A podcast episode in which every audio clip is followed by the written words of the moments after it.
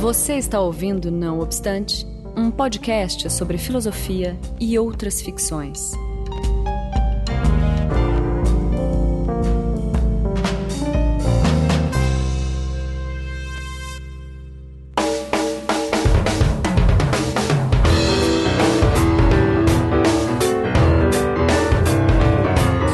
Começando Obstante, eu sou Marcos Beccari estou hoje na companhia de Rogério de Almeida. Olá. E Arthur Rosestraten. Olá. Gente, obrigado por terem vindo aí e hoje a gente vai conversar sobre o lançamento do livro que nós três organizamos juntos, chamado Imaginários Intempestivos, Arquitetura, Design, Arte e Educação. É isso, gente?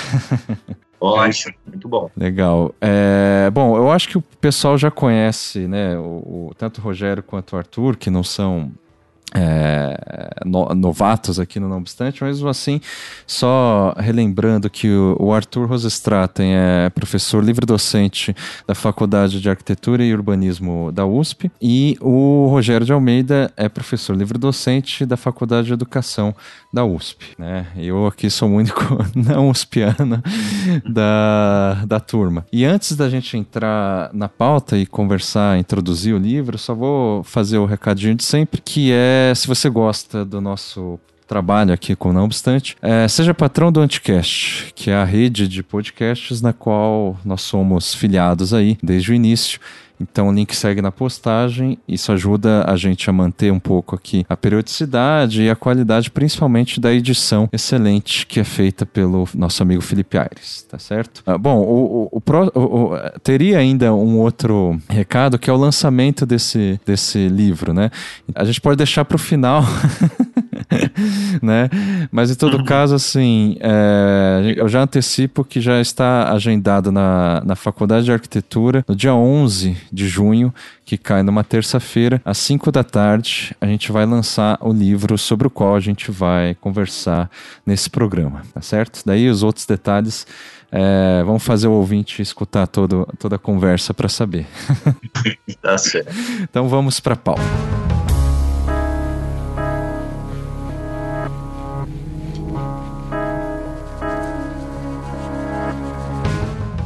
Muito bem, é, Arthur e Rogério, obrigado aí por terem topado fazer essa conversa. É sempre muito bom aqui para Não Obstante a gente fazer esse tipo de, de programa, né, mais pautado num livro só. Eu acho que antes da gente, sei lá, partir para explicar uh, os textos, a ordem dos textos, ou enfim, mesmo a apresentação do, do título e tudo, do Imaginários Intempestivos, eu queria é, perguntar para vocês se vocês lembram como é que a gente teve essa ideia lá em 2018 ainda, quer dizer, não faz tanto tempo assim, mas ah, parece que sim, né, algum, em, alguns, é, em algum ponto de vista. Se vocês lembram como que a gente é, se conheceu e teve essa ideia. Alguém quer se arriscar nesse sentido? Rogério, talvez você tenha uma memória melhor do que a minha nesse sentido. é, eu acho que tudo começa com a defesa da livre docência do, do Arthur. Ah, sim, verdade. É, foi. E, e ali, enfim, pela, pela, quando nós descobrimos, né, pelo Jean-Jacques Wienerberger, que nós tínhamos contatos em comuns, pesquisas com temas muito pró, próximos, apesar do Arthur estar na FAO e eu estar na Faculdade de Educação, né, na, na, na apesar dessa, é, vamos dizer, mínima distância uhum. é, geográfica, né, é, nós, nós não, não, nos conhecíamos e, e, e, quando a gente passa, então, a, a, se conhecer por conta do concurso, a gente descobre vários interesses em comum, tanto de ordem do, dos referenciais teóricos, metodológicos, quanto também de temas, né, que a gente vai partilhando. Isso. Bom, é, depois disso foi é, um café aqui, um almoço ali. A gente fez o Não Obstante sobre o trabalho do, do Arthur, né? Que eu acho que foi o momento em que você ficou conhecendo é, mais de perto o, o trabalho do Arthur. Uhum. E eu acho que foi depois do, do, do da gravação do, desse Não Obstante, é, em, em 2018, que nós é, acabamos definindo aí um formato, uma ideia, né, uhum. um disparador para poder fazer o livro. Sim. É isso aí. Cê, é, eu acho que foi esse processo mesmo, Rogério. Eu acho que você conseguiu recuperar bem. Uhum. Eu acho até que, é, é, complementando, é, a, a, existe uma espécie de base comum entre nós três, né, que foi identificada aí nesse processo, que são os estudos do imaginário.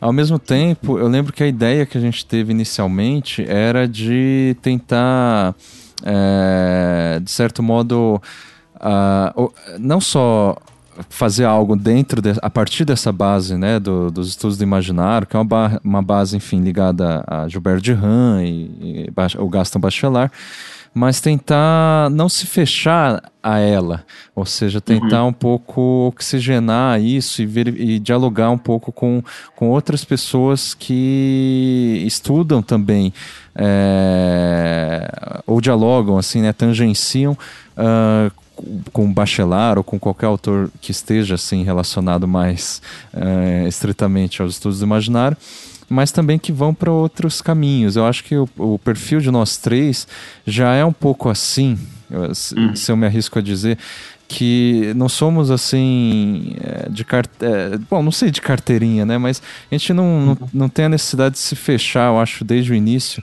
a um ou outro autor específico. E o, esse livro vem é, de um lado com essa ideia, né, de tentar ampliar e deixar mais flexível esse campo de estudos e ao mesmo tempo fazer um diálogo uh, entre design, arte, arquitetura e educação que é uma uhum. coisa, uh, enfim, que eu, eu, não sou da USP, mas aqui na, na, na UFPR, onde eu é, trabalho, é, raro, é, é, muito raro esse tipo de diálogo transversal. Assim. Sim.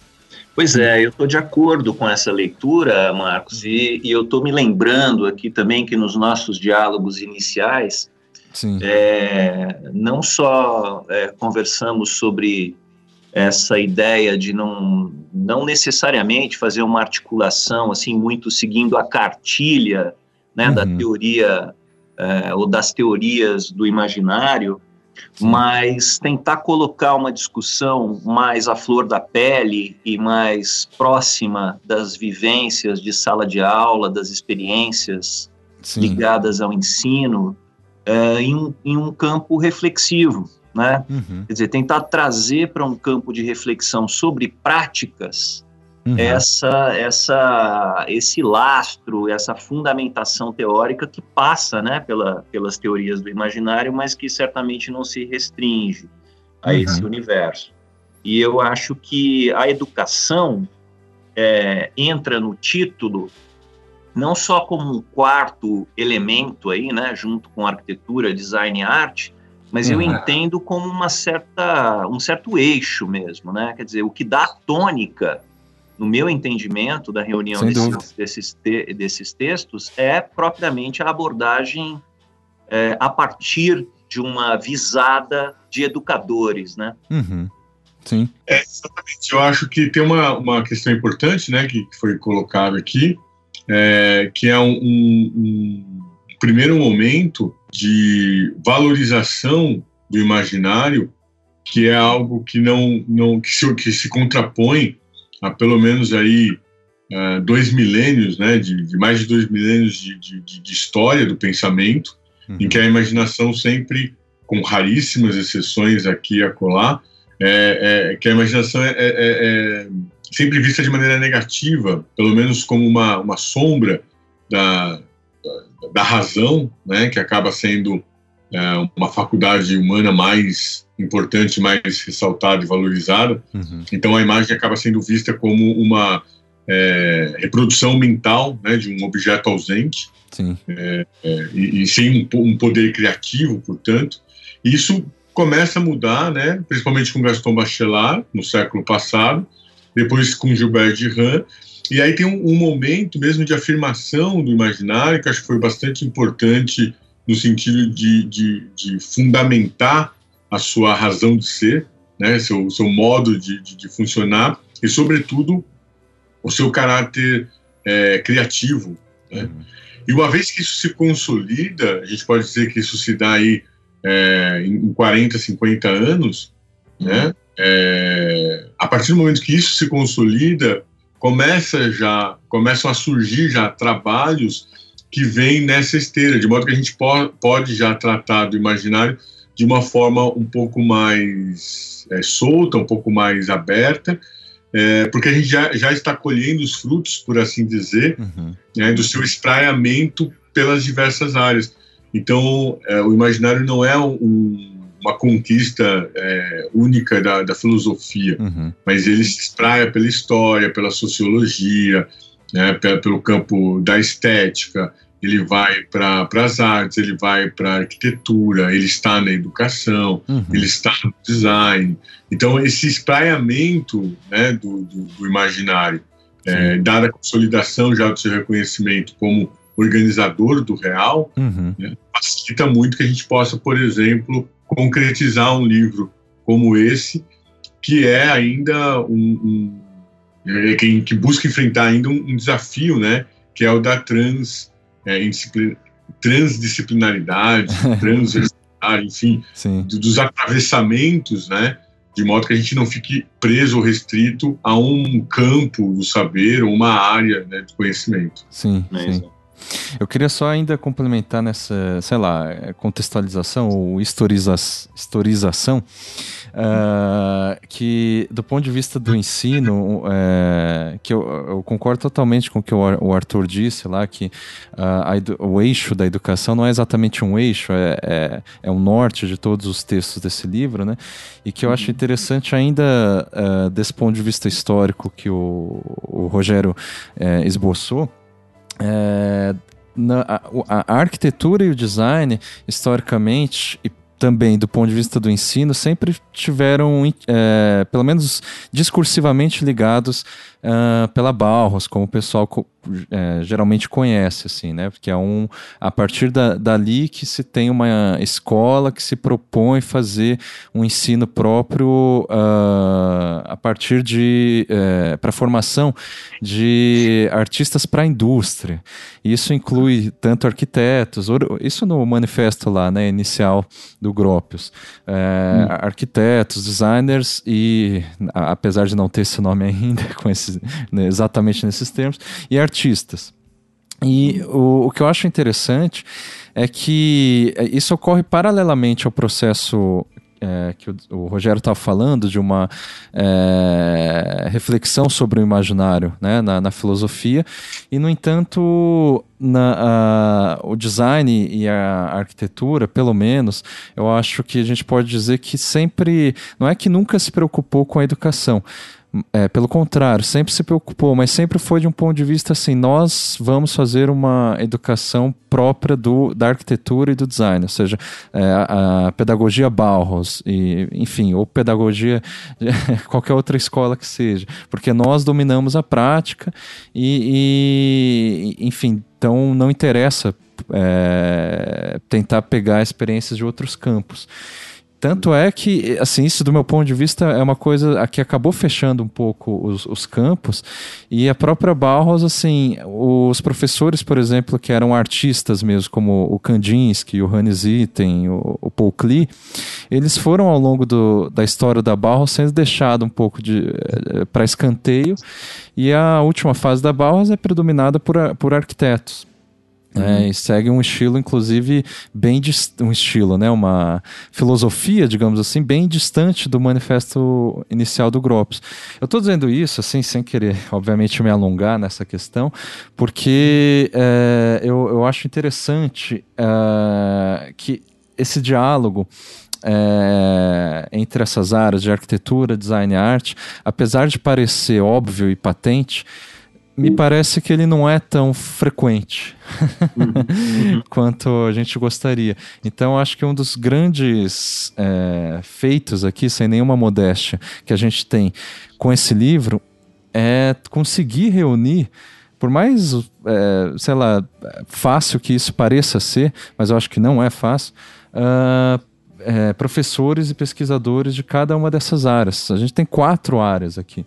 E você tem autores aqui que vêm da educação, mas já estão pensando sobre arte, design arquitetura há um bom tempo, e vice-versa. Tem autores da arquitetura que estão pensando teorias uh, filosóficas e pedagógicas há um tempo, designers, enfim, eu acho que essa é, é um pouco do espírito bem abrangente e, e transdisciplinar, como o Rogério estava dizendo, desse livro.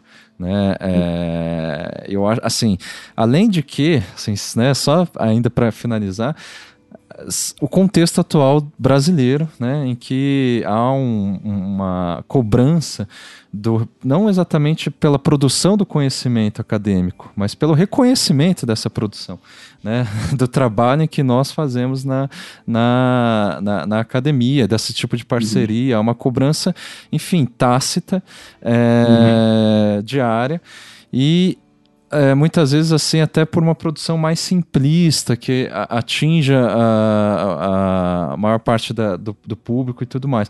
A gente aqui não fez esse livro não obviamente com essa cobrança, como a gente estava dizendo foi uma iniciativa desde o ano passado, é um trabalho que a gente tem é, se debruçado, é, sobre o qual a gente tem se debruçado há mais de um ano.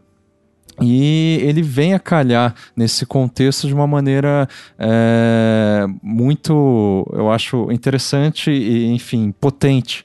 Justamente uhum. porque é um tipo de trabalho que demora muito tempo para ser feito e a gente consegue mostrar aí por meio do, do, do, portal de livros abertos da USP, né, onde o livro é, vai ser publicado uh, um pouco dos resultados desse, dessas pesquisas que a gente obviamente sempre faz, só que cada uhum. vez tem menos aparentemente reconhecimento né, uhum. é, dos governantes, enfim. Uhum. Não, achei que você passou por, por tópicos muito interessantes, Marcos, uhum. porque é, você me fez lembrar de um livro que é referencial também na formação de arquitetos, mas que ocupa uma posição dentro dessa reflexão sobre é, a experiência é, do ensino, da, da, formação, que é aquele a pedagogia da Bauhaus, do Rainer Wick, uhum, que foi sim. publicado pela Martins Fontes aqui no Brasil, né? Uhum. E que é um livro que pretende justamente organizar essa experiência tão heterogênea dentro da Bauhaus, é, com, explicitando também né, as, as divergências com uhum. relação a essa formação moderna Sim. de arquitetos, designers ou desenhistas industriais, alguma uhum. coisa nesse sentido, né? E eu acho que também há uma renovação dessa matriz que é uma matriz que é, dificilmente é questionada né, na, na, formação de arquitetos, urbanistas, designers, Sim. no século XX, que é essa matriz da Bauhaus, mas que, em certa medida, também é, explicita as dificuldades históricas de assimilação uh, dessa dimensão simbólica e antropológica que o Rogério colocou. Né? Uhum. Então, eu acho que é uma discussão que prossegue para o século XXI, é, como equalizar, como pelo menos identificar a necessidade de uma reorganização dos parâmetros educacionais, não só em bases instrumentais, objetivas, pragmáticas, uhum.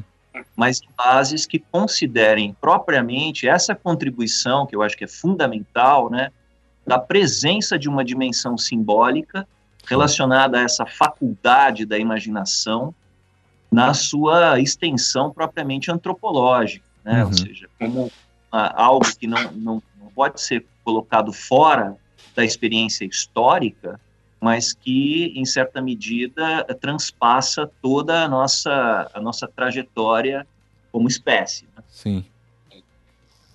É, eu acho que essa é uma introdução. Assim, claro, a gente poderia falar bastante sobre é, a, a, partir disso, mas para a gente já né, não deixar o livro para o final, o é, que, que vocês acham da gente tentar assim, passar um pouco por cima é, dos textos? Obviamente, assim, a gente convidou uma série de, de autores, talvez até um pouco de falar assim, não exatamente dos textos, senão também vai, seria extenuante, mas um pouco do quanto a gente conhece, porque como nós três organizamos, assim, só para deixar claro, né, o Arthur vem né, é, dessa área da, da arquitetura e do urbanismo, eu do design uh, e o Rogério da educação. E é, foi interessante porque cada um de nós chamamos pessoas, enfim, isso é, é, é, o que geralmente a gente faz com, quando organiza o livro, que a gente acha que vai, venha contribuir, mas cada qual acaba é, é, privilegiando, enfim, naturalmente pessoas do próprio campo. Então isso gerou assim uh, um equilíbrio, eu acho interessante assim que a gente tem, como eu estava dizendo no início, muitas, não só per, muitos perfis diferentes, muitas formações diferentes entre os autores, mas uhum. também muitos grupos de pesquisa, laboratórios de pesquisa, é, enfim, centros de investigações, de investigação uh, reunidos aqui por meio desses autores. Então, é, não sei se vocês estão com o livro aberto aí, eu acho que a gente poderia falar um pouco de cada autor e, e talvez até um pouco dos textos deles. O que, que vocês acham? Acho que é uma, uma boa ideia. Uhum. Vou... É, anunciar né, o, o que, que o livro apresenta. Eu acho que uhum. o, o, cada, um, cada um de nós pode falar depois um pouco mais detidamente sobre é, o que nós escrevemos, né, o que nós produzimos. Sim. Uhum. Mas acho importante para quem está nos ouvindo ter uma dimensão uhum. né, assim, abrangência, diversidade, ao mesmo tempo do diálogo que é mantido entre os textos presentes no livro. Né? Sim. Então eu vou fazer assim, eu vou seguir aqui a ordem é, dos capítulos, tá? Do, do, do, do sumário, enfim. E, e, daí vocês me ajudam a comentar sobre os autores, que alguns deles, eu acho que metade eu pessoalmente não conheço, infelizmente ainda. Mas daí a gente já. É, enfim, vocês me apresentam e apresentam para o público também. Tá é, o texto que, que abre a coletânea é do Juliano Batista é, Oliveira, que é da uhum. é, Universidade Federal de Uberlândia, é isso? Isso mesmo. De Uberlândia, na Faculdade de Arquitetura e Urbanismo lá. E o nome do texto dele é 27 Textos da Arquitetura Moderna Brasileira. Você pode comentar, uhum. Arthur? É, então, o Juliano, ele é professor lá no, na Faculdade de Arquitetura, Urbanismo e Design, né? Hum, Eles têm justamente esse verdade. nome lá, é, incorporando o design. E esse texto é baseado na tese de doutorado do Juliano que eu orientei. Uhum. Legal. Ele, ele faz uma reflexão sobre a produção de quatro arquitetos, uh, uma produção teórica quatro arquitetos, o Oscar Niemeyer, Lúcio Costa, Lina Bobardi e Nova Artigas. Uhum. E ele tenta, a partir desse, dessa produção teórica, textual, uh, fazer uma investigação sobre uma possível teoria do projeto de arquitetura formulada no Brasil uhum. uh, a partir des, da experiência desses quatro arquitetos. Sim. E, então ele usa essa, essa base de representação textual para fazer uma investigação cruzada, usando alguns termos como base. O trabalho dele é muito interessante pelo procedimento metodológico, assim, né, uhum. de como, como investigar essa matriz é, é, textual, uhum. tentando trabalhar com a palavra como imagem, né, dizer, tentando justamente reconhecer que a palavra vai se repetindo com uma certa mobilidade, mas também carregando uma, uma mesma é, vertente semântica, a gente poderia dizer assim, né? Uhum. Então, a contribuição que o Juliano coloca de início é essa de é, uma, uma investigação sobre uma suposta teoria do projeto formulada no Brasil. Uhum. Isso acaba meio que mapeando uma espécie de imaginário da arquitetura moderna brasileira, né? Assim, eu, eu acho que é um pouco por isso que a gente escolheu colocar ele no início, assim, para a gente tentar dar conta, ainda que sinteticamente, desse imaginário moderno, uh, enfim, uh, já traçado por, por esses quatro cânones, né, que você mencionou. Sim. Bom, na sequência. Só, diga, só, um diga. comentário rápido, assim, mas a preocupação dos Julianos, é, ele é um professor de projeto de arquitetura. Uhum. Então, a preocupação dele na lida com, esses, com esse material textual era também de tentar municiar a uhum. experiência em estúdio ou em ateliê, né, na formação de arquitetos urbanistas, uhum. uh, de uma base de leitura, quer dizer, o que ler a respeito desse, da compreensão desses processos de concepção, né, desses processos propositivos na arquitetura. Uhum. O que ler em português, o que ler escrito no Brasil, né? Então, a tese de doutorado dele também tem um diálogo muito forte com esse desafio educacional de tentar municiar as disciplinas de projeto com um material bibliográfico original e voltado para essa reflexão. Sim, brasileira, né? Sim. Acima de tudo. É, na sequência, já tem. A gente já faz uma, um salto para o futuro, digamos assim, com o texto do Fernando Vasques Ramos, que é da São Judas Tadeu é, cujo título é O Extraordinário como Fonte do Imaginário: Arquitetura, Cidade e Ficção Científica na Idealização do Futuro. E você conhece ele também, né, Arthur? O, o Sim, Fernando. conheço bem o Fernando Vasques. O Fernando é um pesquisador, é um, é um docente, um professor, mas ele é um pesquisador muito dedicado uhum. a essa temática da representação da arquitetura, da representação das cidades Sim. Então, as abordagens do Fernando são sempre renovadoras, porque trazem referências originais, pouco exploradas, e, e, entendo que ele trouxe, de fato, uma contribuição muito importante a fazer essa articulação Sim. entre as duas dimensões, né, arquitetura e urbanismo, com essas projeções futuras Sim. que comparecem à ficção científica e que nós conhecemos a partir da literatura e do próprio cinema, né? Entendo que aí tem uma temática muito forte, muito vigorosa, uhum. que é essa ideia da exploração de cenários urbanos futuros, né? Sim. Ele... Que é uma temática não só do âmbito, digamos, mais artístico, uhum. mas uma temática que está numa pauta política contemporânea, né? Sim. Quais são os cenários urbanos futuros que nós queremos traçar e discutir hoje, né? Sim, ele traça esse panorama de uma maneira assim, como você disse, muito rigorosa, porque ele vai até assim escritores russos, sabe, umas coisas assim uhum. que eu não conhecia pelo menos, uh, e como que as cidades eh, são sonhadas e como se diz sempre no âmbito político. Uh, isso é óbvio para quem conhece o um mínimo de ficção científica, né? Mas uh, como que isso, sabe, faz, se, quando a gente se depara com esse tipo de panorama da, dessas cidades sonhadas no passado, mas sonhadas para o futuro, a gente vê, né, de fato, como que o contemporâneo é uma coisa que se alarga para além do, do presente, né? Uhum.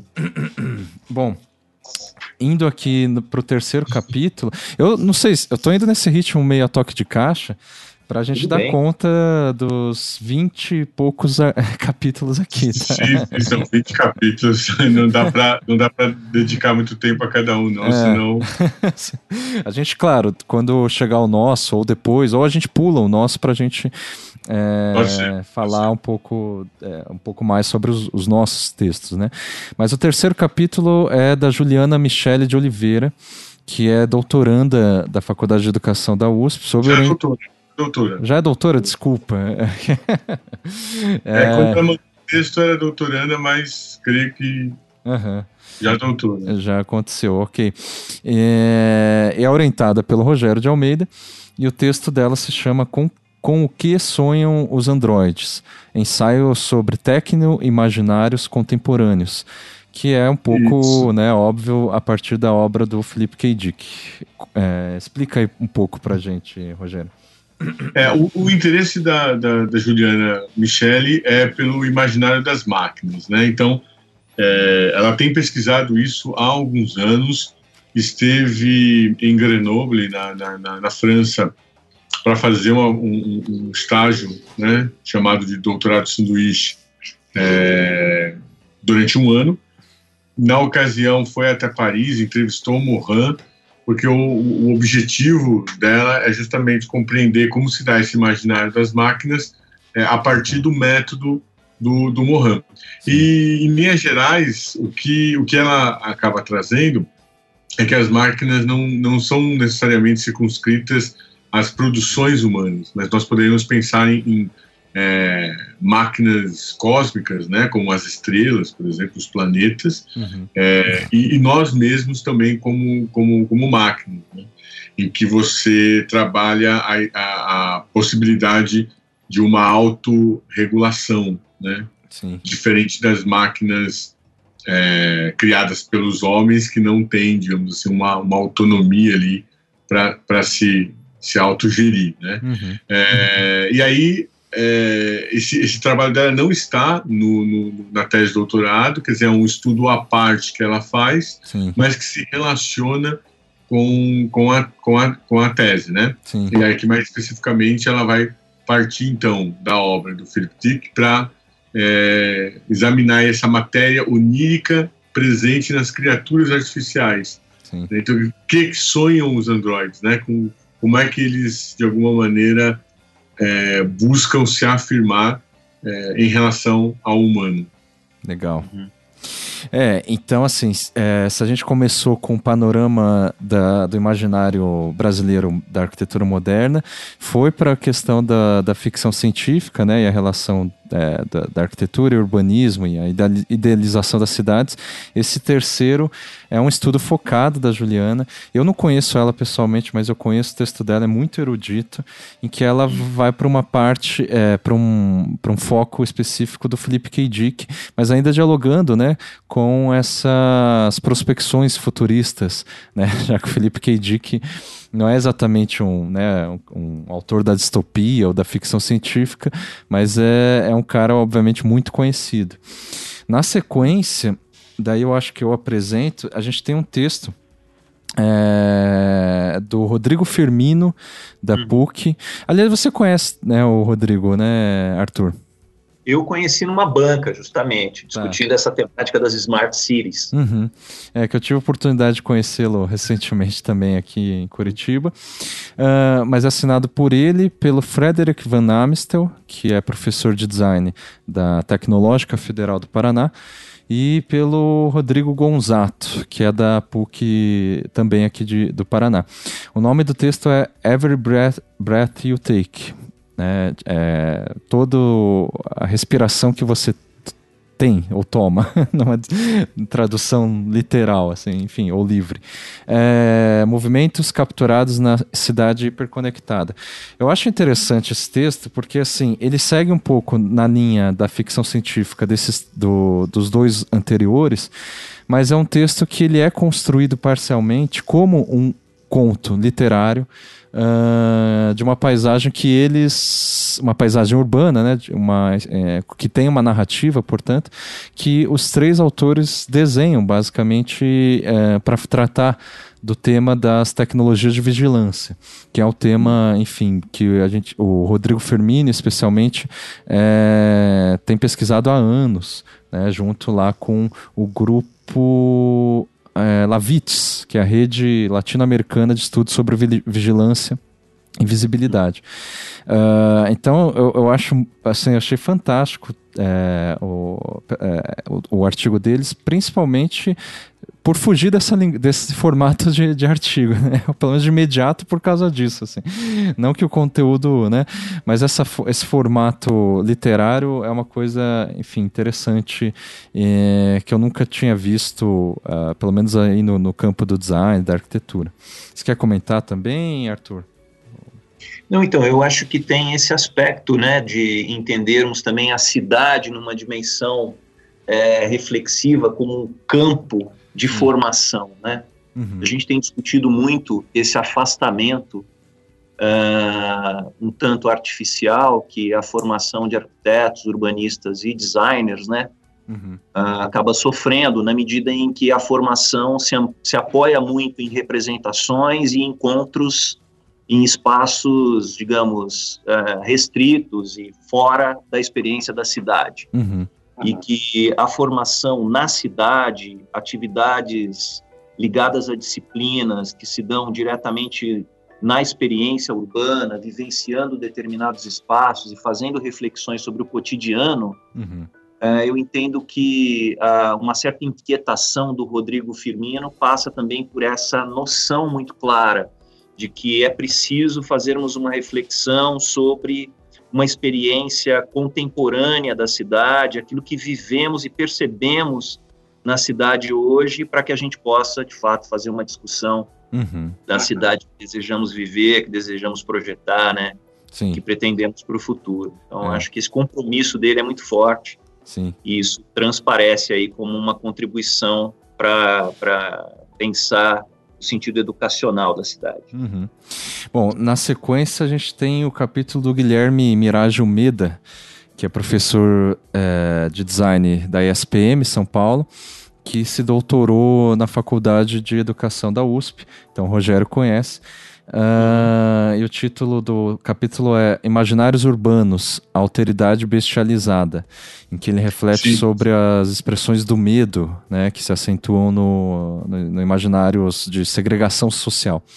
Quer comentar, Rogério? É, não, o, o, o, Guilherme Almeida tem um texto muito é, atrativo, né? É sempre muito interessante ler uhum. uh, seus textos pela, pelas estratégias mesmo de escrita, né? Ele vai envolvendo o leitor. Na, na FEUSP ele fez um estudo sobre o imaginário da música, né? Trabalhando uhum. também com, com a fotografia.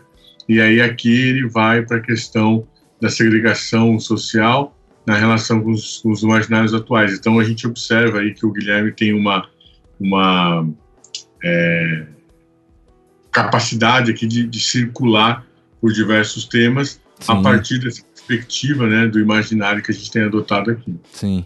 E só um parênteses, o ouvinte já conhece o Guilherme Almeida, que ele participou aqui de um Não Obstante sobre mitos e símbolos, né, recente inclusive. Uh, na sequência, tem o texto, o meu texto, mas então a gente pula ele, né, para a gente falar melhor é, sobre ele. Só que eu, a gente colocou nessa, nessa ordem porque eu acho que tanto o texto do Guilherme quanto o meu se atém um pouco a questões bem é, do presente mesmo, no sentido é, sobre alguns discursos contemporâneos. Então ele trata lá, ele traz alguns discursos do, do, presidente dos Estados Unidos, por exemplo, do Trump, e eu trago, né, eu vou comentar depois uns discursos do nosso governo aqui atual, tá certo? Uhum. Bom, na sequência, depois do meu, a gente tem o texto da Talita Tibola, que também já participou aqui do Não Obstante, então tá todo mundo em casa. Legal. É, ela é pesquisadora da Escola Superior de Desenho Industrial, da UERJ, né, da Estadual do Rio de Janeiro.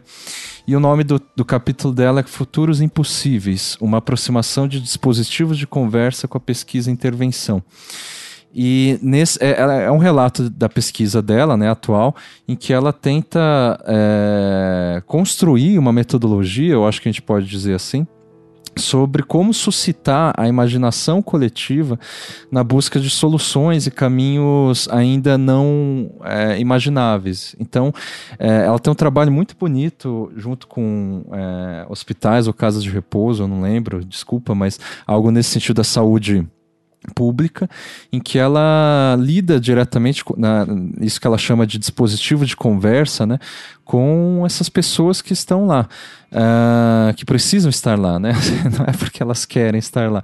E isso é muito interessante porque ela está realmente trazendo um pouco, né, da, da base de Deleuze e Foucault para é, criar, junto com essas pessoas, algumas soluções possíveis né, dentro de todo esse sistema institucional, institucionalizante, né, em que elas estão ali contextualizadas. Então ela vem aí um pouco também na sequência, depois do texto do Guilherme e do meu, falando um pouco do presente, já que ela tem essa pesquisa mais assentada uh, e mais localizada e aplicada né, num, num, território aí da saúde no Brasil especificamente no Rio de Janeiro. É, na sequência do artigo dela, a gente tem um artigo da Lúcia Leão, que é uma professora já conhecida da PUC de São Paulo. E é, o, o, o, título do, do, do, capítulo dela é Imagens e Imaginários da Crise Ambiental Planetária, uma cartografia das políticas da partilha. E ela analisa ah, então aí alguns projetos, né, tanto de design quanto de arquitetura e urbanismo, em que é, essas questões ambientais, políticas e de crise, né, é, planetária, elas são centrais, né, axiais nesses, né, no, na, no, problema de, que esses projetos se deparam.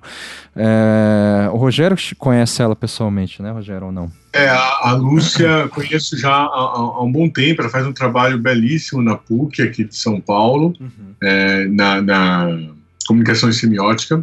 Sim. E, e, e, ela tem, enfim, vários estudos importantes relacionados à arte, é, ao labirinto, à multimídia, aos processos criativos. E mais recentemente, ela tem investigado essa questão do imaginário da crise ambiental. E, e inclusive estará agora em junho em Portugal apresentando trabalho sobre a, a questão é, da inteligência das plantas, né? que é um, um tema derivado deste que, que faz parte do, do nosso livro uhum. e que vai, enfim, buscando reforçar a, a importância né, do, do, das questões ligadas ao meio ambiente. Sim. Tem inclusive o conceito que ela explora muito chamado antropoceno. Não sei se já ouviram falar disso. Eu fiquei conhecendo a partir do texto dela, mas que é eu, eu percebi que é um, é um tema assim é, próprio, assim não é próprio, né, mas bastante é, explorado atualmente na antropologia e, enfim, estudos também da, das ciências políticas e da filosofia, mas que justamente exploram essa ideia de uma crise uh, ambiental planetária que ela traz aí a partir de Bruno Latour, por exemplo. É. Isso. Bom, na, depois do texto dela, a gente tem o texto da professora Lara Leite Barbosa, que é da, também da Faculdade é, de Arquitetura e Urbanismo da USP. Então uhum. o, o, Arthur conhece ela, é colega de, dele, né? E o, o, nome do capítulo é Superação por meio de intervenções socioeducativas para a redução do risco do desastre.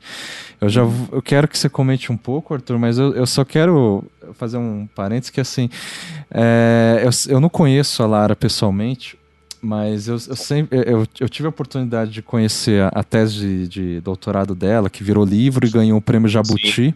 né? Sim. Eu tive a oportunidade de fazer a resenha dessa, dessa tese lá para a revista da, da, da pós da, da FAUSP. É. Legal. É. E o que eu acho impressionante e assim, extremamente interessante é que a Lara, pelo que eu entendi, eu posso estar falando uma bobagem enorme aqui, uhum. mas ela é especialista em desastres. é, isso mesmo. então, comenta um pouco aí, Arthur, por favor. Não, exatamente. É, quer dizer, toda a discussão dela acaba passando por essa é, condição, essa situação uhum. de, é, da, da, dificuldade da ruptura do cotidiano, né, da instauração, então, de uma outra ordem ou desordem que, em certa medida, coloca um questionamento profundo para a ideia do projeto de arquitetura como algo que poderia, em certa medida, controlar, né, essa essa condição e trabalhar com a previsibilidade. Uhum. Então, eu acho que a Lara encontrou um tema realmente muito rico para fazer uma discussão sobre potencial e as limitações do projeto de arquitetura enfrentando essas condições adversas, essas condições raras e muito difíceis, uhum.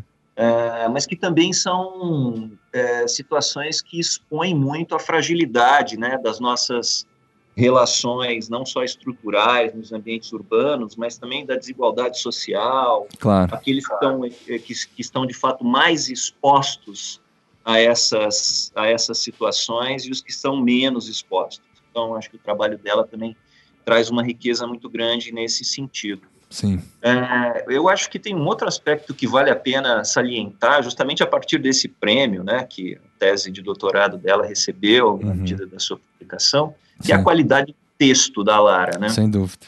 Então, assim, ela tem um texto de altíssimo nível, no uhum. sentido acadêmico, com todas as referências, toda a fundamentação conceitual, mas tem uma forma de apresentar isso que é muito didática, é muito direta, muito transparente. Eu acho que isso é uma grande qualidade, né, Sem do texto. É, e...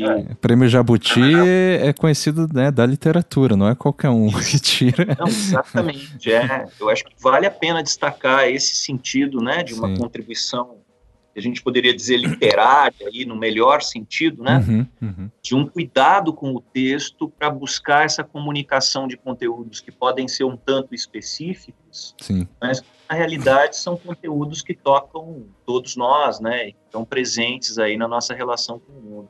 Uhum. É, tem um outro aspecto assim da atividade da Lara que chama muito a minha atenção, que é a articulação entre atividades de pesquisa voltadas para práticas, quer dizer, atividades que, que, se dedicam realmente a realizar projetos, e uma reflexão conceitual e teórica muito densa.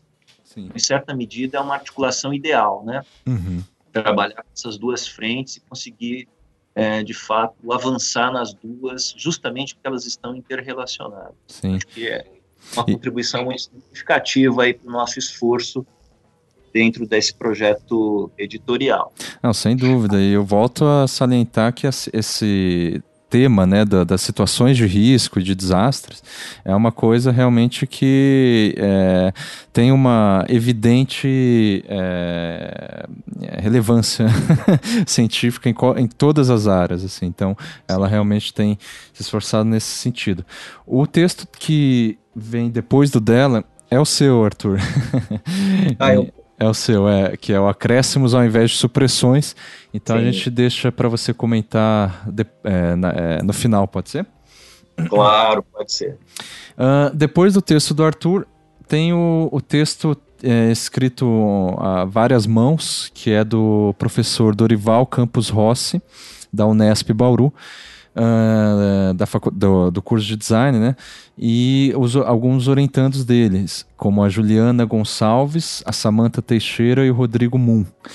É, o nome do capítulo é Movimento Maker e o Aprendizado pelo Fazer, por um aprendizado mão na massa. Aí, os, é, eu, eu tive a oportunidade de conhecer é, semi-pessoalmente, se dá para dizer assim, o Dorival, que ele, ele me chamou para uma banca e tudo, enfim, a gente se conheceu por Skype.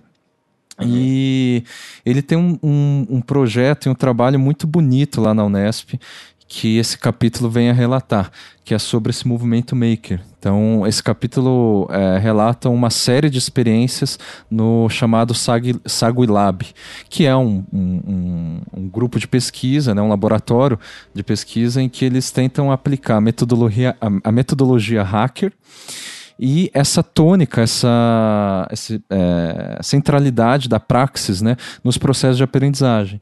Então é uma coisa assim super é, contemporânea, um tanto assim com um tom, um caráter positivamente subversivo, em que eles tentam justamente é, trazer para o ensino do design especificamente esse, isso que eles chamam de movimento maker né? Uhum. É, junto com essas outras é, abordagens hacker, uh, enfim, tem uma série de conceitos ali. E claro, eles dialogam com alguns filósofos, como Deleuze, é, o próprio Foucault e retoma um pouco assim sobre uh, como que esses movimentos não, apesar de parecerem, né, por causa dos nomes, não são tão inéditos assim. Então é um trabalho muito bonito que eles têm desenvolvendo. O Dorival faz muito tempo uh, que tem feito isso, conhecido lá na Unesp. Enfim, foi uma grande honra para nós aqui receber o trabalho dele, né, dele e dos e do, dos orientandos deles. Bom, interessante. Posso só fazer um comentário claro, aí, claro. Marcos? É, isso, é, essa abordagem me lembrou é, a tese de doutorado que está sendo concluída por um colega arquiteto que se chama Maurício Cárcamo Pino, uhum. que é professor é, em Santiago, é, na, na Universidade é, Católica, uhum. e ele é, propõe um conceito de manuarre, como ele diz, né, em, em espanhol. Uhum. E, e, eu acho que, assim, já fazendo uma sugestão para o não obstante, né? Olha aí. Seria muito interessante um diálogo com o Maurício, porque uhum. justamente por conta do doutorado dele, ele conseguiu construir um certo estado da arte Olha. em torno dessa questão da manualidade uhum. nos processos cognitivos, na formação não só de arquitetos, mas num sentido bastante abrangente assim no campo educacional. Então fica aí a minha Legal. sugestão. Eu já vou anotar na sequência aí, vou te pedir o nome certinho dele. mas obrigado, Arthur. Bom, claro. de, depois do capítulo do Dorival, é, do, do, grupo do Dorival, né, a gente tem o capítulo do Renato Bedori, que eu tive o privilégio de orientar no mestrado. Uh, o Rogério também conhece ele, porque a gente né, chamou o Rogério. Banca, tive Isso. oportunidade de conversar algumas vezes com ele. Sim. Uhum. Esse trabalho dele é bastante interessante sobre a vivência estética. É. E aí ele propõe um, um artigo cujo título é Construções Alimentares, Estratégias Vivenciais para a formação de food designers. Isso é uma coisa que não está exatamente na, na, dissertação de mestrado dele, porque a dissertação de mestrado dele é mais teórico e conceitual. Uh, só que é, é, é, ele é, é, se, se, se é, apresenta, eu acho que tem formação, ele tem formação em gastronomia e tal, né? Uhum. Então ele se apresenta como food designer. E aí ele tenta justamente é, resgatar o que ele pesquisou na dissertação dele de mestrado, né, que é vivência estética. É, esse é o principal conceito que ele desenvolve ali e aí ele aplica para formação né, de food designers, dessa questão que, assim, eu, não, eu sou, sou distante desse campo, infelizmente, né, da, da gastronomia e tudo, mas é, é para mim parece evidente que é cada vez mais ampliado e cada vez mais aquecido essa institucionalização, no fim das contas, da formação tanto de cozinheiros, de chefes e disso que, que a gente possa chamar de food designers. Né? Sim. Não, bem interessante. Você sabe que essa, essa temática me fez lembrar de um assunto que foi debatido já no Congresso dos Centros de Pesquisa do Imaginário, lá em Porto Alegre, uhum. uh, um projeto internacional que de fato poderia se dedicar a investigar os imaginários em torno da alimentação. Olha aí. Pensando em como isso é revelador né, das culturas locais, uhum. como isso também dá uma dimensão propriamente transnacional, antropológica, né, Sim. universal, a gente poderia dizer, e como isso tudo é capaz, esse, esse tema é um tema que é capaz de trazer à tona de costumes, uhum. de práticas arcaicas, a relação com a natureza, a dimensão da artificialidade, né? Uhum. E, um, e um assunto que me interessa muito, que são esses espaços em torno da alimentação, né? Uhum. Os mercados, as feiras, e não é um assunto que eu trago assim para o âmbito da pesquisa acadêmica, Sim. mas são os espaços que, em geral, eu prefiro frequentar e vivenciar na minha relação com as cidades. Legal. Em geral, numa cidade, eu já procuro logo onde está o mercado, onde tem uma feira, Pois onde é. acontecem essas trocas uhum. e esse, essa possibilidade de perceber um pouco aquele, a, aquelas atividades que estão fora da cidade, né? Sim. Estão acontecendo nas, nas propriedades em torno da cidade. Uhum. É, e um pouco da, da proposta do, do Renato é pensar o alimento não de uma maneira técnica, mas justamente sair, né, vendo essas coisas que estão, digamos, ao redor do alimento. Né? Uhum. Eu acho que é um pouco isso que ele está chamando de food design. Né? Uh, o texto, na sequência, é do Rogério de Almeida e do Marcos Pagoto Eusébio, né, Rogério? Então a gente também deixa para o final. Pode ser? Falamos depois dele. Ótimo. Bom, depois do texto do Rogério, a gente tem. Só para contextualizar, assim, só para fazer uma breve retomada, primeiro, uh, os primeiros textos falavam um pouco da, do imaginário da arquitetura moderna uh, e indo direto para ficção científica ou prospecções futuristas. Aí depois o do Guilherme e o meu volta para o presente, digamos assim. Uh, a Talita, a Lúcia Leão e a Lara Leite Barbosa também seguem nessas eh, preocupações contemporâneas mais emergenciais, digamos assim, seja pela pela crise ambiental, seja pelos desastres. Uh, o Arthur, o Dorival e o Renato, eles entram, acho que mais diretamente na questão da, da, do ensino. Porque, assim, eu ia falar educação, mas educação todos estão atravessados. Mas eles, uhum. assim, a questão do ensino é, acaba sendo um bloco, eu acho que a gente pode dizer assim, desses três textos, do Arthur, do Dorival e do Renato. Uh, o, o, Rogério ele abre um, um, um, uma reflexão sobre a arte, de modo geral. E daí o Rogério vai comentar daqui a pouco. E eu tô falando tudo isso porque o, o texto que vem depois do dele é do Luiz Garagausa, que é. É legal. Eu, eu errei? Como que fala?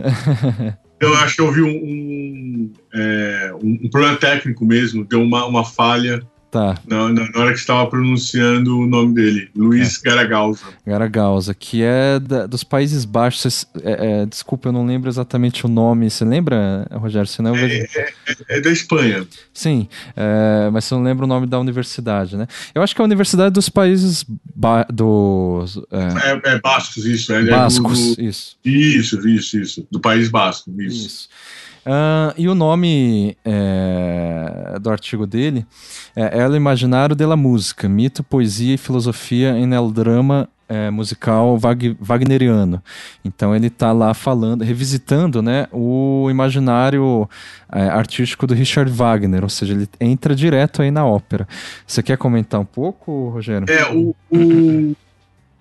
Menos, menos do texto em si e mais do, do, do, do uhum. que é eu acho que uma figura importantíssima para os estudos do, do imaginário, principalmente por representar ali é, na França, na, na Espanha, desculpa, é, o, o, o, grande nome, né? Então, se a gente tem o, o Bachelard, o Dirand, é, o, o Mafsoli, o Jean-Jacques Wienerberger na França, né, que seria o núcleo ali, radiador uhum. do pensamento do imaginário a partir ali da década de, de, de 40, 50, 60, né, do século uhum. passado.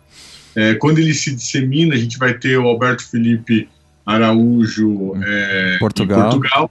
A gente vai ter é, o Ortiz Ossés e o Garagausa na Espanha, uhum. né? Então a gente vai tendo nomes ali que vão, digamos assim, se espalhando pela, pela Europa e também aqui é, pelo, pelo Brasil, né? Então, no caso aqui do, do Garagausa, é o, o grande nome, principalmente do País Basco ali, né? Uhum.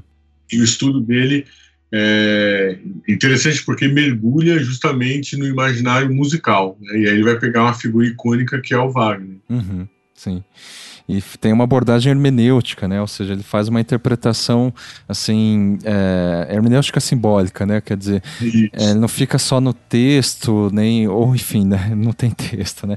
Uh, não fica só assim nas, na, nas, na, na biografia do Wagner. Na verdade, ele deixa quase isso de lado quer dizer, não totalmente de lado, mas para ver essa coisa ao redor. Eu acho que isso define também um pouco essa abordagem do imaginário, assim, de não ver, por exemplo, o que, que é o alimento em si, mas o que está ao redor dele e que configura e que dá sentido e valor ao alimento. A mesma coisa que no caso da obra do Wagner, né? Então ele tenta remontar essa por que, que é tão é, grande né, essa, do, essa obra do Wagner a ponto de suscitar tantas é, interpretações e até é, é, discussões né, entre filósofos. Muito bem. Uh...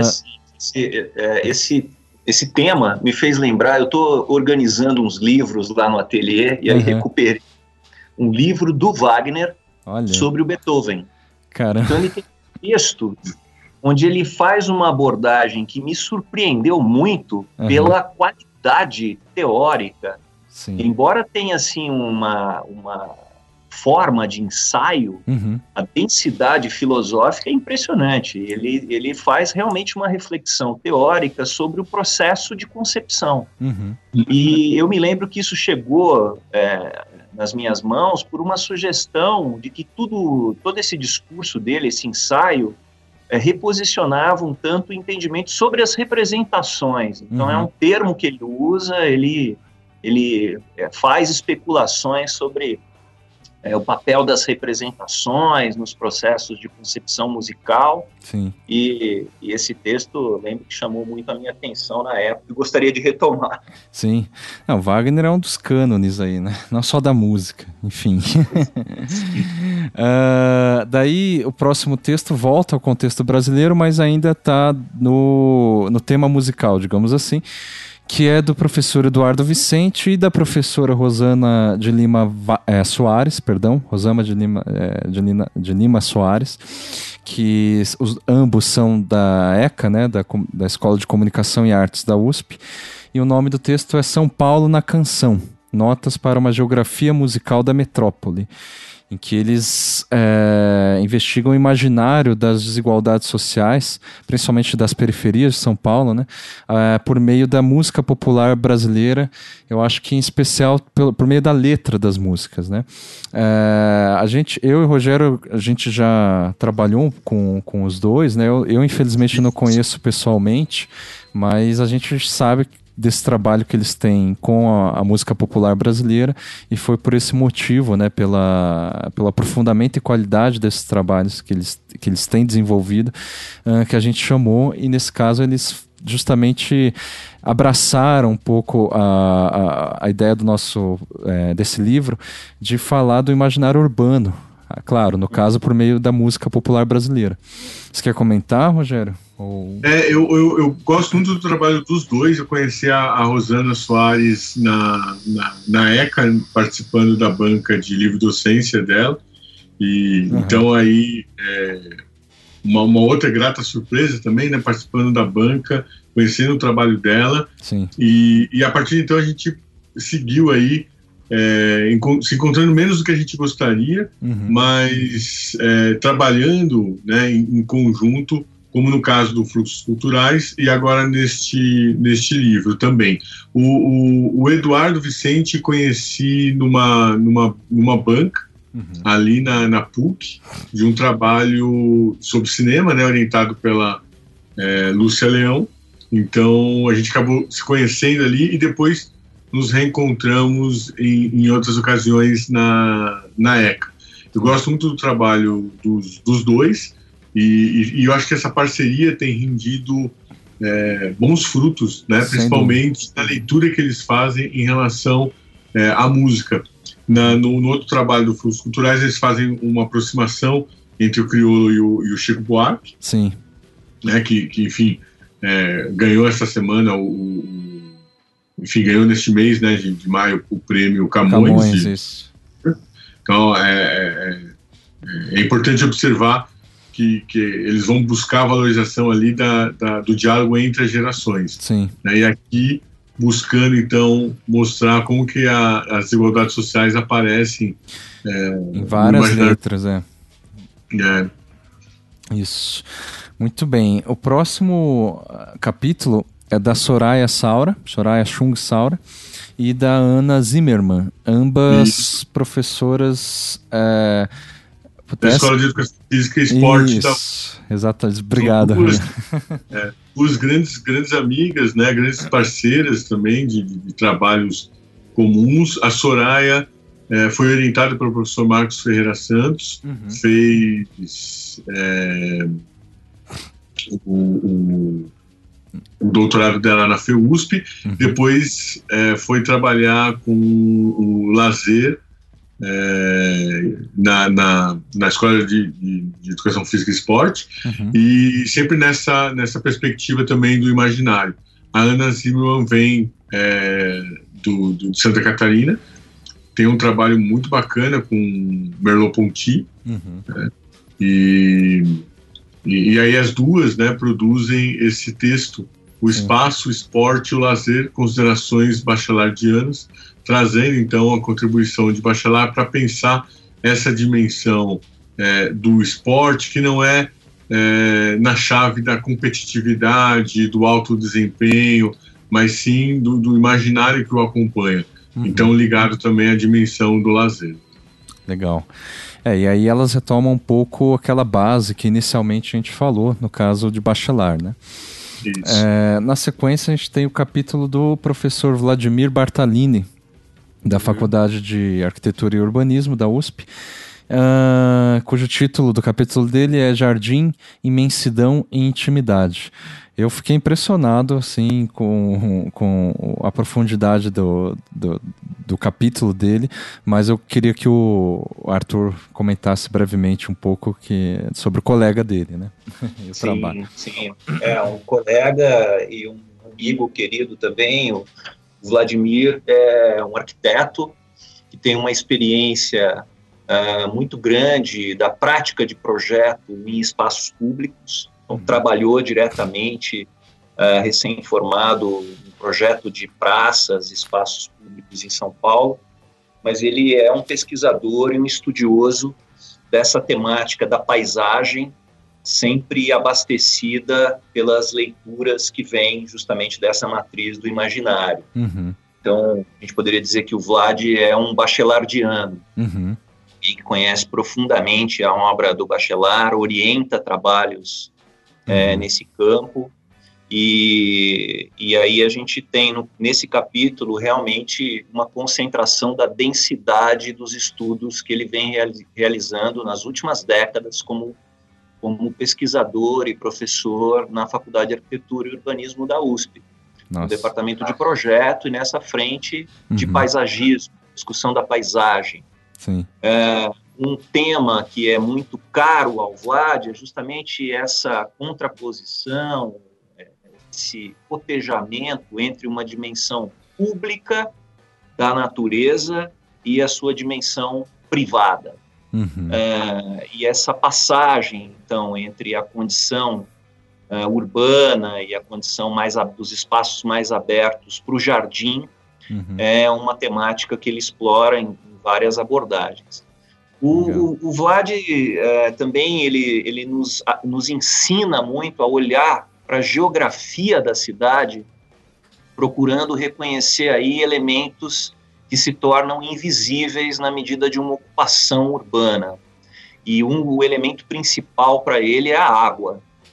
Então, é, em, várias, é, em vários momentos, em várias atividades de pesquisa, e é isso que sustenta a tese de livre docência dele, uhum. ele se dedica a identificar é, os córregos invisíveis, é, os lugares onde esses córregos passam e são negados por uma cidade uhum. e, e, como essa negação é, tem o, como retorno, né, o afloramento desses córregos, seja, um brotamento de uma natureza na cidade, criando condições um tanto adversas aí para o modo como, como temos construído a urbanização das nossas cidades, principalmente das metrópoles, né?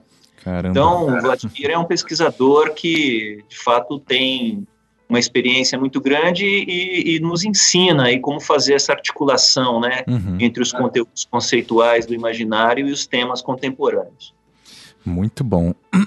bom, na sequência é, é o capítulo do, do professor Alexandre Virgínio Assunção, da, do IFSUL, né, o Instituto Federal do Rio Grande do Sul, que ele assina junto com o Alberto Felipe Araújo, que o Rogério já mencionou, que é da Universidade do Minho, professor catedrático da Universidade do Minho, um dos responsáveis aí pela disseminação, digamos assim, contemporânea dos estudos do imaginário é, lá na Europa e, e também né, em diálogo com o Brasil. É, prova disso é o próprio capítulo aí que eles assinam junto. E o capítulo se chama Simbólica do Espaço Escolar, Topoanálise como Método. Então é um capítulo, inclusive, é, não é exatamente mais metódico, mas é onde eles propõem né, uma abordagem hermenêutica para a leitura e interpretação desses espaços é, é, da escola, mas que não são exatamente o espaço que se limita na escola, mas é esse espaço que é, dentro e também em torno da escola. Né? Rogério, você quer comentar alguma coisa? É, é uma pesquisa robusta, né? É, é, é fruto aí de um doutoramento né? do, do Alexandre Assunção. E, e para nós é, um, um, uma alegria né? ter esse claro. capítulo, ainda mais assinado com o Alberto Felipe Araújo, né, por tudo que, que representa aqui, que você já, já mencionou bem. Uhum. É, e o Alexandre, só comentar que ele é professor lá de design, né, do curso de design do, é, de Pelotas, e tem uhum. feito um trabalho há muito tempo é, é, de inserção das teorias do imaginário né, é, no ensino do design. Tem também levado lá, é, tá, é, liderado a, a revista Polígono, se eu não me engano. Putz, se, eu, se eu errei o nome, me desculpem, mas acho que é isso mesmo. Uh, que também, enfim, é uma revista, um periódico científico aí da área de design, uh, voltado a reflexões mais teóricas ou talvez até intempestivas, né? É, seguindo aqui o nosso livro. Bom, uh, o próximo capítulo aqui é da Ana Thaís Portanova Barros, que é professora da Federal do Rio Grande do Sul, da FURGS, né? E o nome do capítulo é Pigmalião, Zeuxis e Narciso, a fotografia no espelho, uh, em que ela fala justamente da imaginação fotográfica, é, comparando com é, o, o, processo fotográfico né, e a imaginação fotográfica ao mito, né, na, no papel do mito de revelar a realidade. A, a Ana Thaís é conhecida, eu acho, de nós três, né, pelo menos de nome, ou não? Sim, sim. É. Então, alguém quer é, comentar, enfim, sobre a Ana Thaís, rapidamente? É, a Ana Thaís leva, leva o, o, o imaginário né, para o campo da comunicação, uhum. e, e, e, aí ela tem um, um, um trabalho bastante importante é, na Federal do, do, Rio Grande do Sul, e, e também em conexão né, com os estudos do, do, do, imaginário ali no seu núcleo mais, uhum. mais europeu, que tem contribuído é, para não, não só neste livro, né, mas também em outras publicações. Sim. Eu ainda não a conheço pessoalmente, uhum. mas certamente em breve, em algum desses eventos, nós, nós teremos a oportunidade. Sem dúvida. Ela lidera o grupo Imaginalis, que, como o Rogério disse, é ligado ao CRI, né, que é o, é o Centro de Pesquisas do Imaginário lá da, da França. É. Sim, isso mesmo. Ela, ela, esse, esse, essa instância, né, que a gente chama de CRI 2I, que quer dizer Centro é, de Estudos do Imaginário Internacionais, né, a reunião de todos os centros. Uhum. É, a Ana Thaís tem se dedicado a fazer esse tipo de articulação e ela tem uma presença importante dentro desse, dessa, dessa entidade que é o CRI 2I. Uhum. E ela sediou lá em Porto Alegre o, justamente o congresso né, dos Centros de Estudos do Imaginário, se eu não estou enganado, também em 2015. Isso, e, e foi, foi um encontro assim muito significativo, muito importante para que a gente é, pudesse fazer também um mapeamento e um reconhecimento das iniciativas uhum. de investigação e produção de trabalhos acadêmicos dentro dessa temática. Sim. Então foi muito importante para nós ter essa contribuição da Ana Thaís, uh, que é, é, procedida, né? Na sequência vem o texto do Daniel Portugal, que é nosso amigo aqui do Não Obstante, né? que infelizmente hoje não pôde gravar conosco. E o texto, o capítulo dele se chama Arquimedes, Dédalo, Prometeu e Gaia. Quatro personagens laturianos para uma reflexão sobre design e ciência. O Daniel ele é né, professor da ESG, da Escola Superior de Desenho Industrial da UERJ, lá do Rio, e ele tem ultimamente pesquisado bastante em torno da, do pensamento de Bruno Latour né, que é um dos principais autores que ele tem se debruçado. E nesse texto em específico, ele é, nota, né, ele assinala, melhor dizendo, a presença desses quatro personagens que são dispersos na, ao longo da obra do Latour.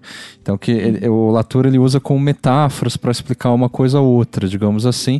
E claro, o Latour a gente sabe que ele está sempre refletindo sobre a ciência e a sociedade, essa, essa relação, né? E mesmo a antropologia e tudo. Então, o Daniel Daniel, ele, nesse é, capítulo, ele meio que recupera é, a, a, o papel desses quatro personagens. Aí, a, a... Aí, entrou a sonoplastia da Bela aqui. Isso, ela quer comentar também. uh, desses quatro mitos, né, que o, o, o Latour ele se utiliza. E mais do que isso, Daniel tenta direcionar né, esses quatro mitos, é, associando eles às atividades criativas que caracterizam o campo do design, que é o campo, enfim, que eu e o, Daniel estamos diretamente inseridos. Então, um capítulo bem interessante, bem denso e que ficou aí como penúltimo capítulo. Tá? Bom, para finalizar, a gente tem o último capítulo do professor Marcos Ferreira Santos da Faculdade de Educação da USP, que eu acho que a gente já comentou vários, em vários momentos sobre ele, da importância dele. O Rogério pode é, retomar isso, mas o nome do capítulo se chama é, é, Arquitecturas Mitopoéticas do Espaço-Tempo. Então, por favor, Rogério. É, o, o, o Marcos Ferreira Santos, em, em processo né, de, de aposentadoria agora, é, uma, uma, referência na Faculdade de Educação, um professor que tem uma importância muito grande, foi um dos fundadores ali do, do, do Labiarte, né, que, uhum. que, que, hoje eu coordeno. Digo um dos fundadores porque ele funda o Labiarte junto com os alunos, né, então tem um movimento aí bastante é, bonito de articulação, né, do professor com, com os alunos, é, e, e, e, ele se dedica a, a ao estudo dos, do, do, imaginário, principalmente na sua chave com a ancestralidade. Uhum. Né? Então ele vai buscar principalmente nas culturas tradicionais é, é, o, o, solo ali, né, para suas investigações é, do imaginário. Sim. Então é importante porque vem contribuir justamente com, com, com temas, né, muitas vezes é, negligenciados, né, na, uhum. na, numa visão mais eurocêntrica, Sim. que acaba dominando na, nas, nas, ciências, enfim, nos estudos, né, uhum. que são realizados na, na, academia. E aí aqui nesse Arquitecturas, né, ele vai justamente buscar essa dimensão é, do, do, do, poética do mito, né? Uhum. Então, como é, o, o, mito né, vai, vai produzir narrativas simbólicas sobre o espaço-tempo. E o Marcos, desde que iniciou esse processo de, de aposentadoria, tem é, se dedicado bastante né, a, a, ao texto e às músicas. Então, ele tem gravado uh, algumas músicas e tem disponibilizado isso né, Spotify, Deezer, no, no, próprio canal dele no YouTube. É, e tem também é, realizado é, textos, né, que são, são cada vez mais, mais, mais longos, mais densos, mais uhum. profundos. Então nós tivemos, né, um outro livro que nós organizamos, Sim. diálogos entre é, a, a educação, arte, cultura, uhum. a educação, é, arte, entre arte, cultura, e educação. educação. Isso.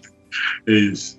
Nessa sequência, é, produziu lá um estudo bastante interessante sobre a, a poeta Orides Fontela, né, uhum. né, um estudo aí que excedeu 100 páginas, e neste é, livro ele também né, nos presenteia com um, um ensaio aí bastante denso, é, né, uhum. bastante denso, uhum. em que ele vai fazer é, essa aproximação aí, né, do, do, da pátia, né, do espaço-tempo, na tradição ameríndia, né, uhum. principalmente Quechua e Guarani, é, com as tradições arquitetônicas orientais, né? Sim. Então há um, um, um, diálogo aí bastante interessante, né? Inusitado aí entre tradições né, distantes, distintas, mas que guardam também pontos de contato. Sim, e é nesse sentido que o Rogério disse que é importante, assim, é mediante o predomínio de uma visão eurocêntrica, Uh, porque quando ele traz essas tradições que ele chama de tradicionais, é importante, assim, para quem não, não conhece o trabalho do, do Marcos Ferreira Santos, entender o que, que ele está chamando de tradicionais. É justamente aquilo que extrapola o eurocêntrico, ou que é, inclusive, mais antigo e arcaico, né? enfim, pela redundância. Isso é a tradição japonesa, chinesa, né? a tradição é. oriental, de certo modo, a tradição africana, né? a tradição ameríndia, né? que seria dos povos da, da América antes né, da, da chegada, da, da, invasão, da ocupação, enfim, do nome que a gente der. Uhum. Né, dos europeus aqui nestas terras. Sim, em todos os campos no Brasil, mas principalmente em arquitetura e design, é, a nossa base é muito eurocêntrica. Então, o Marcos Ferreira Santos vem a contribuir bastante nesse sentido, assim, de trazer, enfim, coordenadas é, conceituais que é, são totalmente desconhecidas pela nossa tradição acadêmica é, na arquitetura e no design. Muito bem, demos conta. Vamos começar então a falar um pouco dos nossos, né? também assim o mais breve possível, para também não se sobrepor ao, ao, dos outros. E a gente pode começar pelo seu, Arthur? Tudo bem, podemos sim. Uhum. Podemos sim. Então, é, por favor. a minha tentativa nesse texto foi de discutir o que parece ser um conflito né, entre uma experiência uh, muito calcada nos recursos que o, o digital trouxe para a formação de arquitetos, uhum. urbanistas, designers, e aquilo que nós entendemos que pode ser uma formação na lida com a matéria num sentido muito abrangente, né? Sim. E aí eu gosto sempre de pensar nessa dimensão que o Bachelard propõe, né, da imaginação material, uhum. como um devaneio sobre a matéria, como campo é, de especulação que tem como raiz o desejo de transformar a matéria uhum. e que a técnica, então, é, é, é um espaço de, de, de, tentativas, de esforços para a construção dessas poéticas de transformação né, da matéria. Uhum. E aí eu tentei nesse texto trazer, organizar um pouco uma certa experiência como professor e também um, uma vivência uh, enquanto aluno de arquitetura. Eu fiz a minha graduação na FAO entre 1990 e 96, uhum. um período uh, no qual o discurso substitutivo era muito forte. Isso uhum. hoje a gente já não, não enfrenta com esse com essa ênfase, né? Mas na época a ideia de que uh, o desenho no computador vai substituir completamente o desenho à mão. Então, uhum. vocês se livrarem dessas pranchetas, porque o desenho à mão já acabou. então, esse tipo de discurso, né? Uhum. Uh, ainda encontra ecos muito anacrônicos uhum. no contemporâneo, mas ainda ecoa no contemporâneo. É de uma substituição e tem consequências muito nocivas, justamente na possibilidade de uma experimentação ampla de recursos Sim. naquilo que é um campo de formação. Uhum. E aí eu também tentei explorar um pouco a confusão que se faz entre um laboratório didático, um laboratório de formação e um espaço de produção, que tem objetivos muito distintos, né? Então, claro. o espaço de formação dos alunos é um espaço para o ensaio, é um espaço para a experiência, a mais abrangente possível. Uhum. Por isso que o título fala que a gente deve prestar atenção na, na, naquilo que esse discurso pró-digital pode trazer como supressão de experiências. Uhum. E, em certa medida, eu estou fazendo uma defesa ali de que o digital vem se somar as experiências que históricas que estão colocadas já na lida com a matéria uhum. e que quando o digital reconhece, né, quando a, o posicionamento do digital reconhece essa condição histórica, as interações complementares, a gente tem acréscimos, de fato, acréscimos de possibilidades, acréscimos de experiências. Uhum. Então, meu texto vai muito nesse sentido e aí eu entendo também, queria só salientar rapidamente, né, uhum. que muitas vezes a universidade é vista como um lugar é, de um ensino de excelência, ainda que nos tempos atuais, né, a crítica vem justamente no sentido contrário, uhum. né, afrontando essa ideia de que não haveria essa tal excelência. Mas a gente sabe muito bem que ela é reconhecida claro. é, na nossa sociedade internacionalmente. Uhum. Uh, no entanto, eu acho que não há um reconhecimento muito claro de que a universidade não só pratica o ensino, uhum. mas que dentro das universidades o ensino é objeto de reflexão. Então, uhum. nós refletimos sobre o ensino, constituímos propriamente essa instância meta para pensar o que estamos fazendo de maneira crítica, de maneira reflexiva, e não fazemos isso só a partir da nossa posição como docentes, professores, uhum. mas propriamente no, no, numa interação com os alunos que são, de fato, os maiores críticos dessa experiência e aqueles que nos ajudam, nos auxiliam, né, a um reposicionamento, a uma revisão, a uma, uma atualização, Sim. a um, um, uma contínua atenção a essa Sim. atividade. Mas a reflexão é permanente, né? A todo momento se faz isso. E nesse caso, só complementando essa, digamos, polêmica, ou enfim, esse, essa contenda entre é, representação analógica, digital e tudo mais, por mais que, é, é, como o, o Arthur diz, pareça antiga, né? Uhum. É, principalmente para os professores. Isso, como os alunos estão sempre, é, enfim, é, são novos alunos, né? Estão sempre se, se renovando. Eles trazem essas é, questões de novo.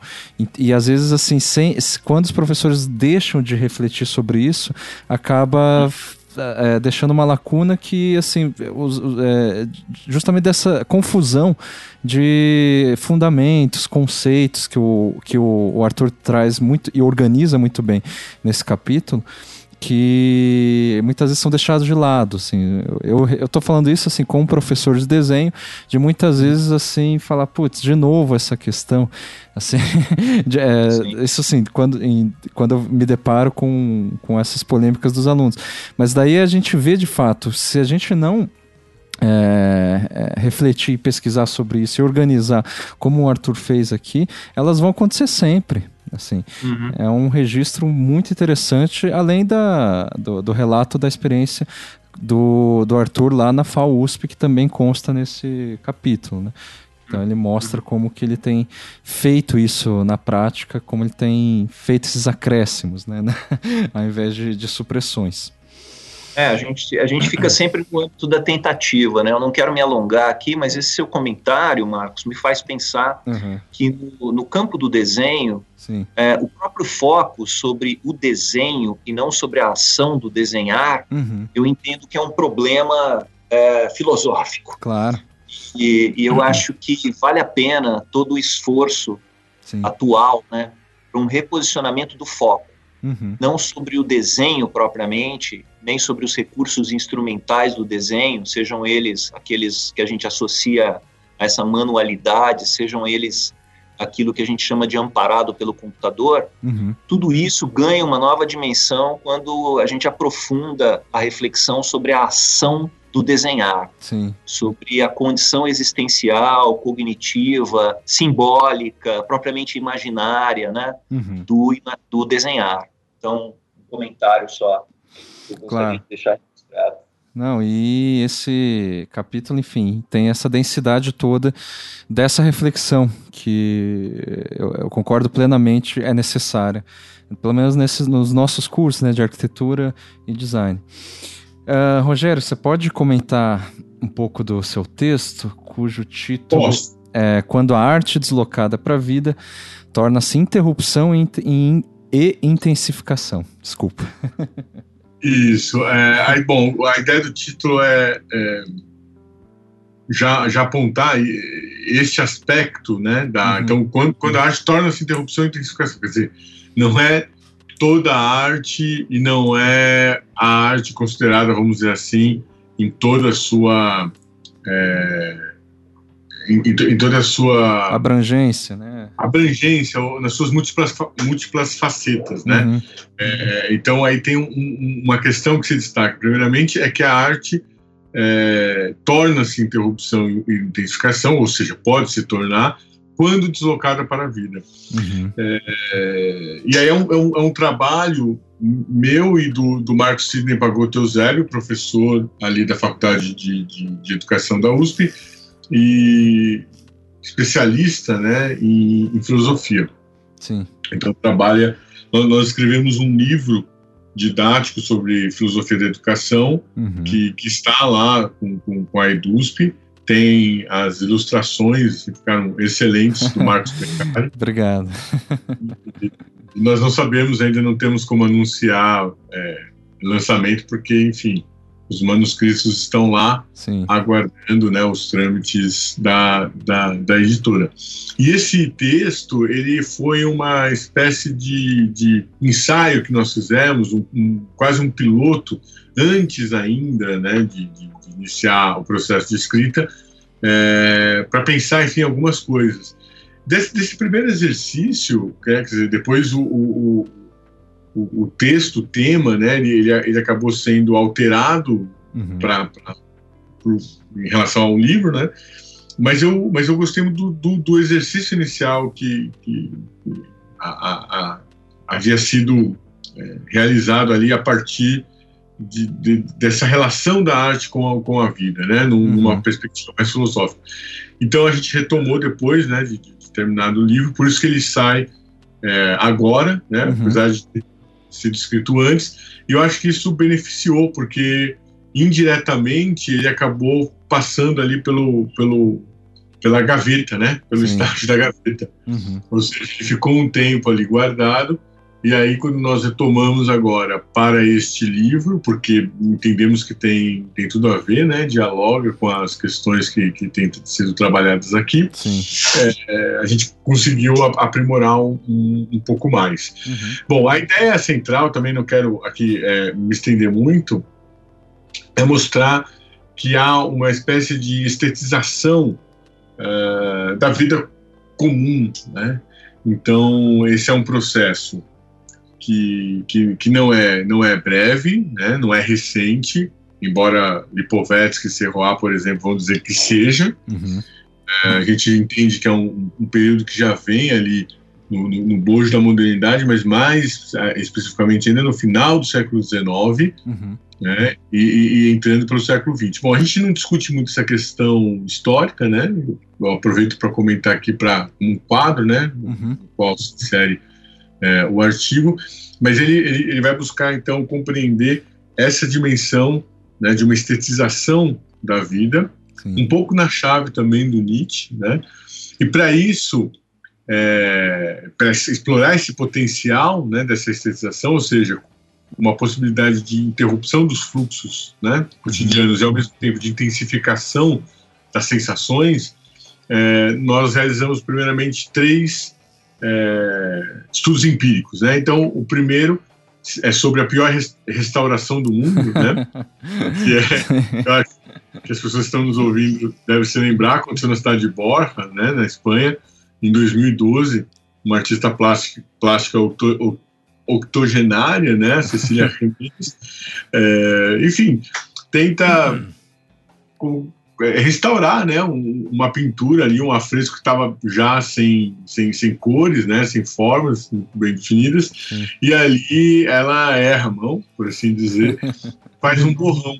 Acontece que esse borrão que fica ali no, no, na face de Jesus, né, em torno do, do seu rosto, é, é, muito parecido né, com algumas imagens produzidas é. já pela, pela, tecnologia digital. Né? Os memes, né? Os chamados memes. Isso, os memes, os filtros, uhum. enfim, algo que, que é, encontrou um paralelo inimaginável. E, e, e, aí, enfim, eu acho que por conta dessa é, aproximação, viraliza essa imagem e, e, e, até aí tudo bem, porque a gente tem um pouco dessa ideia de que, bom, viralizou e, e foi para a internet, as pessoas abriram, viram e deram risada e acabou. Não. Né? O que eu procuro mostrar aqui, junto com o Marcos Pagotto, é que é, é, é, a, a, essa imagem acaba reverberando para a própria vida da cidade. Então, a cidade que é uma cidade pequena, quase sem visitantes, a, a a, a, a igreja, que enfim, é uma igreja né, sem, sem nenhum atrativo, dizer, vira quase um lugar de peregrinação. Né? Uhum. Né? E a economia da cidade passa a girar em torno da obra mal sucedida, da restauração mal sucedida. Sim. De tal modo que a obra original ficava lá, abandonada, largada na parede, enfim, sem conservação, por isso que ela se deteriora rápido, enquanto que a restauração, que é o fracasso total, e que já não tem mais nenhum traço da imagem original, é, é, é, é, mantida e preservada ali por uma tela de acrílico, enfim. é, então, e, esse é um, é um, é um, elemento interessante porque é, a restauração não é considerada como arte, mas ela justamente interrompe a sensibilidade no fluxo da vida. Quer uhum. dizer, ela chama atenção para aquilo que não é arte, portanto, é, é uma anti-arte né, que é, é, ajuda, vamos dizer assim, a, a olhar para um, de uma outra forma para a própria uhum. arte, de geral, né, para as obras de arte. Um outro exemplo é, que a gente estuda é do, do, considerado ali um maior falsificador de todos os tempos, né, Sim. o Beltrach, uh, Wolfgang Beltrach, um alemão, que, enfim, desenvolve uma forma muito interessante de falsificação das obras que não é propriamente de reproduzir ipsis literis, né, um, um, quadro já pintado, mas ele se especializa em pintar quadros que ninguém sabia como eram. Né? Uhum. Então, por exemplo, o quadro vermelho com cavalos, né, do Campendonc, uhum. que é, é, é, é, considerado, enfim, um, um, dos melhores quadros do artista, sendo que não foi pintado por ele, né, foi pintado pelo Beltrac. E, e, e, isso vai acontecendo com o Mark Ernest, por exemplo. Então, a, a esposa do, do, do, do, Max Ernst diz né, que aquele quadro era do Maria, ela, ela ajuda a testar é, o, o, quadro, a autenticidade do quadro, é, e na verdade não, não era, né, o quadro não, é, chamado A Floresta 2, né, não, nunca foi pintado é, pelo, pelo Ernst, e sim pelo, pelo Beltrac. Bom, eu não vou aqui me alongar no, na técnica que ele usa para fazer isso, mas o fato é que ele foi descoberto porque ele usou uma tinta branca é, feita à base de óxido de titânio, que não existia no início do século XX. E aí ficou, ficou então clara a fraude, é, mostrar, enfim, várias outras obras que, que ele fraudou, e ao mesmo tempo também se buscou não avançar muito, porque há, há obras que foram vendidas por milhões de, de, de, dólares, de euros, enfim, que vale uma fortuna, e que não se sabe né, se é original ou não. Uhum. Quer dizer, aquelas que foram levantadas dúvidas se, se, né, se, se buscou esclarecer, mas é possível afirmar que nem todas se esclareceram. Aí o que é interessante aqui desse, desse elemento, né? É, quer dizer, ele é um ótimo pintor, sem dúvida nenhuma, e atualmente, depois de, de, de sair da prisão, obviamente foi julgado e condenado, ao sair da prisão ele tem se dedicado à pintura, enfim, da sua obra, né?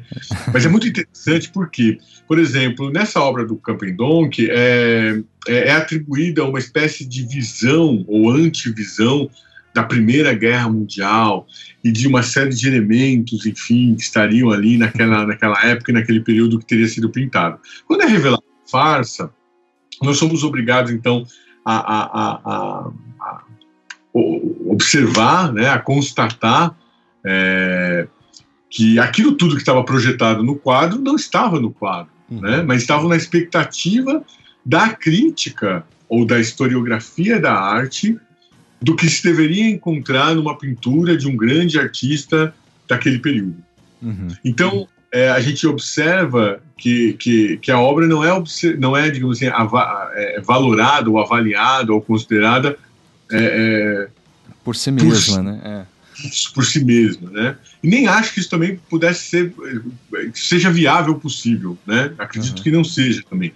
Mas, mas mostrar aqui como ela passa a ser dependente, vamos dizer assim, de um cânone né, que é estabelecido a partir de uma série de interesses. E aí, assim, né, múltiplos interesses. Nós também não discutimos esses interesses, mas nós questionamos justamente o fato de que se ele pinta né, a partir, com a, com a, mesma, enfim, capacidade de, de, de artística que ele tem, quadros que não passem né, por, essa, por esse aspecto simbólico, eles não têm o mesmo valor. Uhum. Né? Então, é, o falso aqui acaba é, irrompendo como um, um, uma possibilidade né, de interromper, de deslocar o olhar, Sim. de mudar o modo como nós observamos a própria obra original.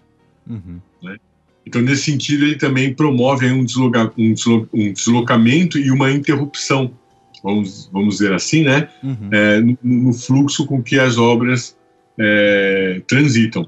E, por fim, o terceiro estudo da fotógrafa desconhecida, né, que é a Vivian Mayer, é, que vive, enfim, de 1926 a 2009 uhum. é, em, em, Nova York, praticamente trabalhando como babá, morando, enfim, nas casas, é, sem nenhum nenhum interesse, enfim, com uma certa excentricidade, mas sem que ninguém saiba, enfim, o que, que ela efetivamente faz.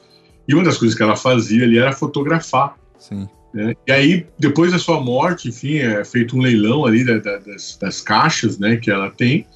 E, e quando, um, enfim, um jovem encontra é, essas fotos, é, por ser um estudante de arte, né, ele percebe o seu valor e aí ele vai atrás, enfim, de toda a obra dela, e, e aí os críticos acabam encontrando né, uma, uma grande fotógrafa do cotidiano né, nova-iorquino do século XX, é, e que ficou completamente esquecida, né? Esquecida não, né? Assim, desconhecida, né? Eu uhum. acho que uhum. esse é o termo.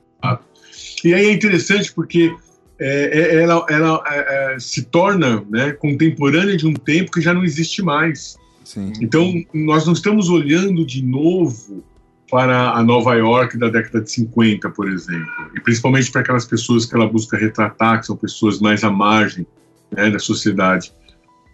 Mas nós somos é, é, jogados para uma Nova York que nunca foi vista. Uhum. Acho que essa é que é a grande chave.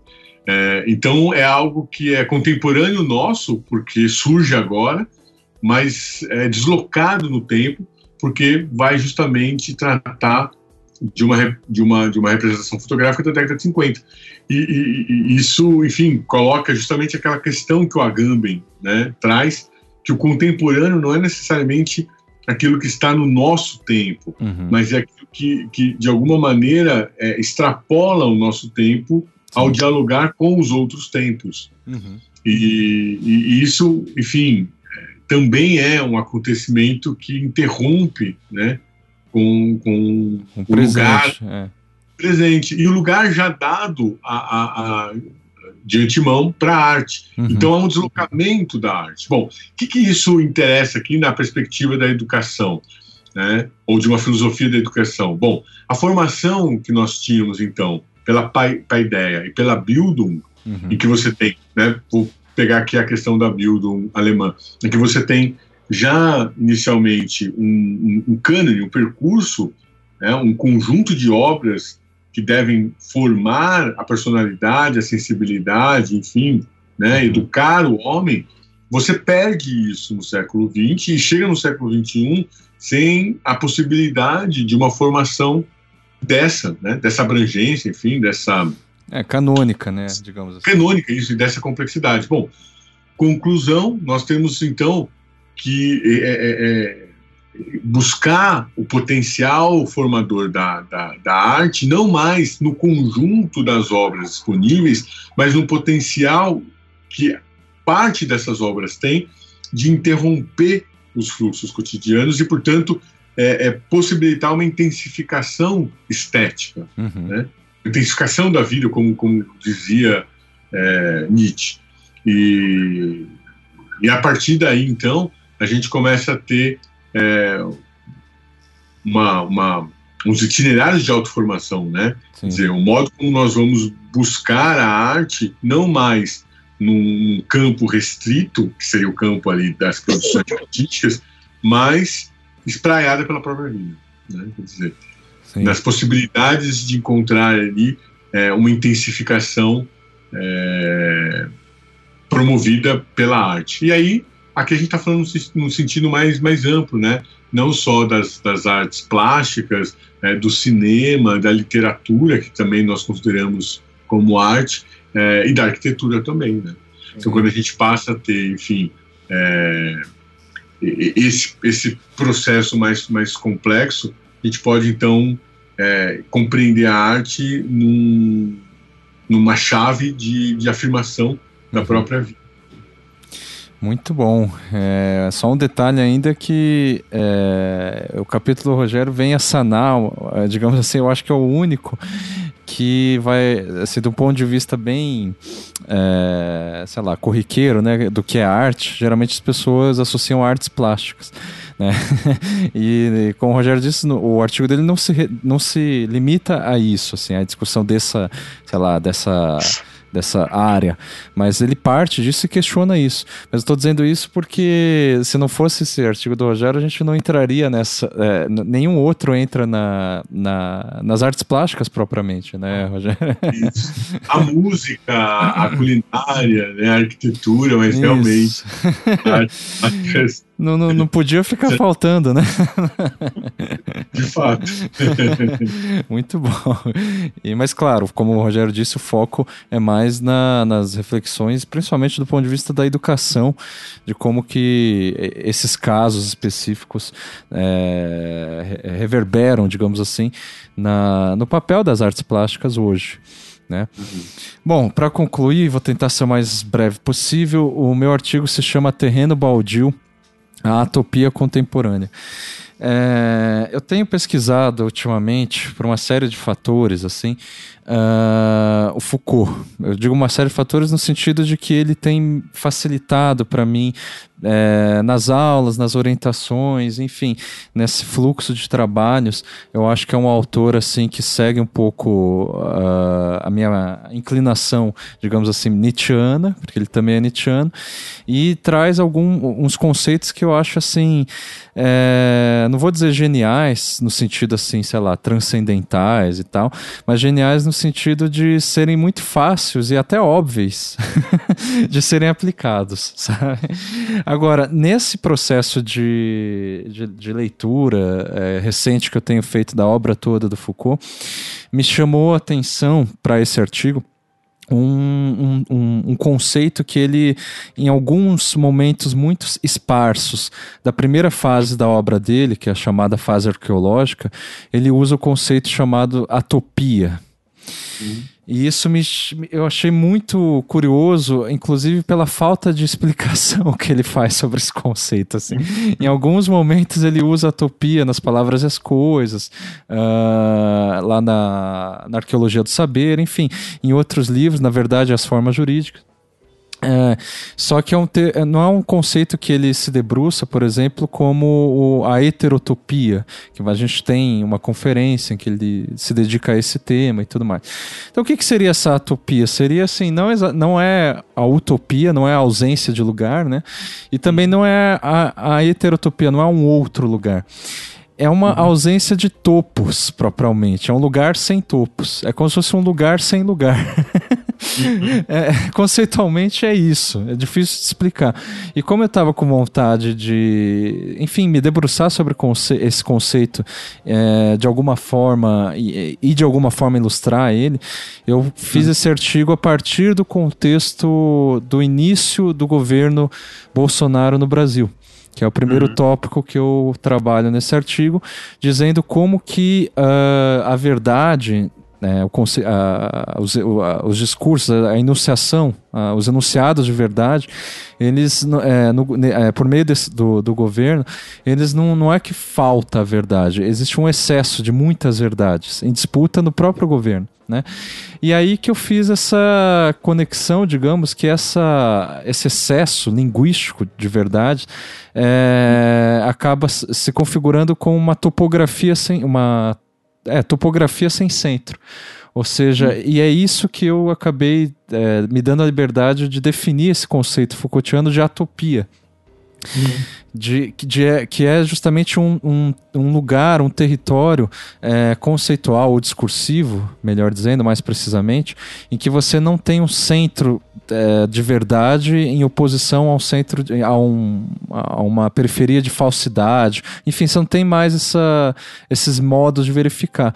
Então, com isso, eu acabo tratando um pouco, né, assim, bem é, transversalmente sobre o, o, o, o tema muito recorrente atualmente do fim da verdade ou da pós-verdade.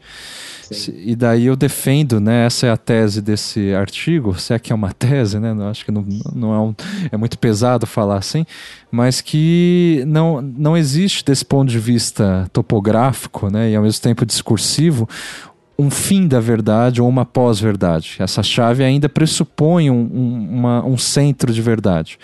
É, e sim essa atopia que seria um excesso de verdades. Então, basicamente, é, é disso que eu trato no artigo. Assim, é, a, a, relação, basicamente, eu optei de, de não me fixar nem nos, sei lá, no, no que a gente tradicionalmente limita, né, por arquitetura, design, arte ou educação mas por algo assim que envolve um pouco uma noção de topografia, de lugar, de discurso e de verdade, que é uma coisa assim que a, a, a, não só atravessa, evidentemente, esses quatro campos, né, da arquitetura, design, arte e educação, mas é, eu acho que só de um ponto de vista próprio de um designer, de um arquiteto e de um educador, por exemplo, a gente consegue identificar isso como um, uma imagem de um lugar e não exatamente como algo, por exemplo, próprio da filosofia ou da linguística, ou enfim, daqueles que teriam a, a, a verdade como objeto de estudo. Uhum. É basicamente esse o meu capítulo. Muito interessante. Eu, é, fiquei assim sensibilizado por perceber essa a riqueza desse conceito de lugar, né, desse uhum. tópicos, como também uma contribuição para o nosso pensamento, quer dizer, como metáfora, né, precisamos mesmo de imagens do espaço uhum. para posicionar o, as nossas ideias, o nosso pensamento, né? Sim. Isso, isso realmente chamou a minha atenção, como as variações em torno dessa noção de lugar, né? Uhum. É, como utopia, atopia, como você está tá propondo no artigo, Marcos, como isso é, nos auxilia e nos provoca, né? Sim. A, a, a, renovarmos as nossas, as nossas reflexões. Você me lembrou também, a partir dessa temática, de uma discussão que surgiu ah, no nosso colóquio aí no ICHT. Uhum. O Rogério esteve presente lá, Sim. fizemos uma mesa. E, e, e, nós tivemos a presença do professor Michel Rautenberg, que é um pesquisador ligado à Universidade de Lyon, um antropólogo, Olha. E ele estava propondo assim uma, uma certa revisão do conceito de utopia. Uhum. E numa perspectiva que a gente foi elaborando ali, sempre naquelas conversas desdobradas das mesas, né? Uhum. É, é, um, é uma, uma definição que parece estável, mas que não nos ajuda muito a entender uma dimensão propositiva uhum. é, que, não, que não se encaixa bem nessa ideia de não ter lugar no mundo. Né? Sim, sim. É que em certa medida tem lugar no mundo, uhum. que em certa medida se coloca no mundo e, e, e, enfrenta, tensiona o mundo, né? E que talvez uma revisão epistemológica de tudo aquilo que chamamos de utopias urbanas, né? Propostas utópicas, uhum. que isso poderia levar a um, a um novo mapeamento de entendimentos a respeito, a respeito da cidade, das suas transformações, daquilo que a gente poderia chamar de poéticas urbanas, uhum, né? Uhum. Eu achei que a, a, a temática que você traz no texto dialoga e já traz uma contribuição para essa provocação que o Michel fez no CHT 2019. Nossa, que honra! Eu nem sabia, mas é, que ótimo. A, a, essa ideia, por exemplo, de heterotopia, ela tem sido muito. É, os arquitetos, eu, eu tenho visto, é, é, tenho utilizado né, muito esse conceito de heterotopia um pouco para pensar esses, é, essas outra, uma outra coordenada no lugar da utopia utopia. E essa é realmente a proposta do Foucault quando ele faz a conferência sobre heterotopia. É voltada, se eu não me engano, para arquitetos propriamente. É uma, uma fala que ele fez é, num contexto de, é, com o público da arquitetura. E daí essa atopia, eu, eu, eu pensei, putz, mas o que, que seria? Qual que é a diferença disso com a heterotopia e tal? Então, assim, a heterotopia fica, desse ponto de vista, só esclarecendo, é, um pouco eh, do, no lado da subversão né? Uhum. E a utopia não, é uma coordenada assim do tá, é, o que, que, a gente faz com os excessos em meio aos escombros? Os escombros já eu tô, já tô pensando no conceito de Walter Benjamin, por exemplo, né? Poderia ter feito uma conexão nesse sentido. Como que a, a história, né, o passado, ela, ela se mantém no presente na forma de escombros, assim. Isso vai um pouco nesse, no, no espírito, digamos assim, da, da desse ensaio que eu fiz, né? Bom, Ai, ai, a gente. Bom, eu acho que toda essa. A gente tá exaustos aqui, mas eu acho que justamente por, porque a gente tem toda a conta da densidade do livro todo. que é um. Fizemos um, um passeio, né? Exatamente. Então, assim. É, eu acho que foi uma, uma ótima conversa, é, inclusive bom para mim descobrir o tempo inteiro é, de novo a riqueza desse livro. É, fico orgulhoso de ter contribuído de algum modo com ele. E eu acho que a gente deixa aí né, é, a, é, o convite para o uhum. lançamento que vai ser feito na FAUSP. Você quer comentar um pouco rapidamente, Arthur? O dia. É, então. É, antes, antes de falar do convite, eu quero é, agradecer é, o convite para que nós é, justamente nos encontrássemos aqui no Não Obstante para fazer essas reflexões sobre o livro. Uhum. Essa foi uma iniciativa sua, Marcos, e eu uhum. quero agradecer a oportunidade desse nosso diálogo aqui, que para mim também trouxe várias é, miradas novas aí. Não, eu que agradeço. Mas então, a ideia do lançamento é que seja não um lançamento formal, no sentido de é, ter lá um livro é, para ser é, apresentado para o público, uhum. é porque é um livro digital. Sim. Então, nós não teremos o livro impresso propriamente, não vai ter aquela condição de autógrafo de livros, que é muito comum, né, pensar no lançamento. A ideia é reunir autores justamente para seguirem dentro dessa dinâmica que a gente fez aqui, uhum. uh, que apresentem reflexões sucintas sobre seus textos e que a gente abra para um diálogo com o público. Isso é o principal dessa ideia do lançamento do debate.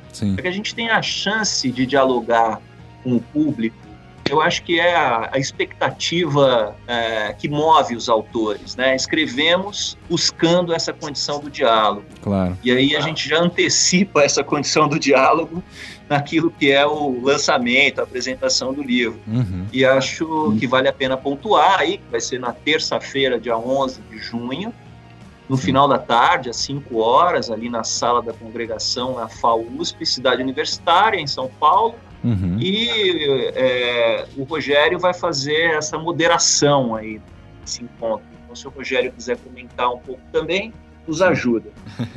Isso. É, a ideia é justamente é, fazer um pouco do que a gente fez aqui é, no podcast é, também presencialmente, né? Sim. E aí com a, a possibilidade de, de, reunir os autores. É claro que é impossível reunir todos, mesmo porque a gente tem autores internacionais e, e muitos aqui espalhados pelo Brasil, uhum. mas, enfim, aqueles que né, nós conseguimos cruzar as agendas, é, está presente para falar um pouco sobre a produção e também é, é, chamar para a leitura né, do livro, que fica disponível no portal de livros abertos da USP. Uhum. Eu acho que é uma iniciativa bastante importante e louvável uhum. né, essa, essa criação do portal, porque o, o portal ele não é uma, uma editora, né? Sim. Ele funciona justamente como uma espécie de, enfim, repositório, né? De, de, é. de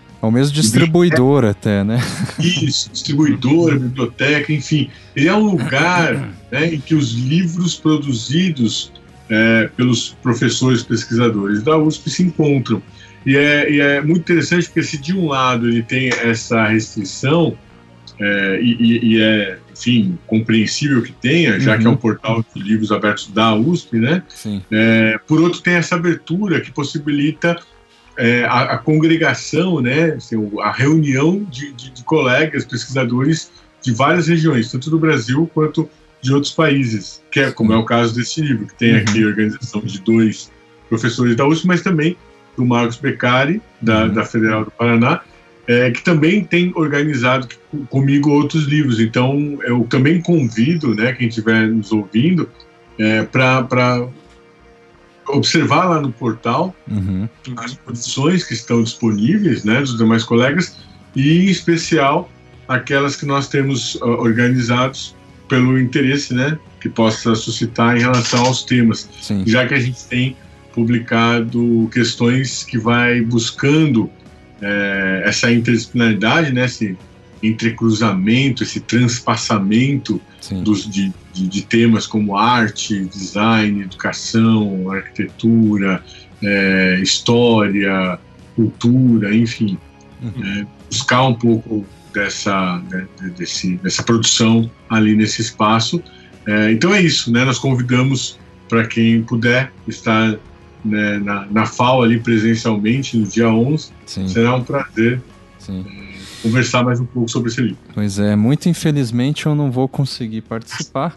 Mas é, é, é, um pouco por isso também que eu queria gravar esse programa que a gente que, que, enfim eu, que eu agradeço de novo que vocês tenham topado para poder assim minimamente né, falar um pouco desse é, da alegria que é de compor um, é, de ajudar né a contribuir com esse com esse trabalho e como o Rogério disse vem agregar uh, nesse projeto né, do, do, do, portal de livros abertos da USP e tudo mais, que hoje, assim, das universidades, o pessoal fala muito, só um comentário, né, dessa falta de transparência e não sei o que.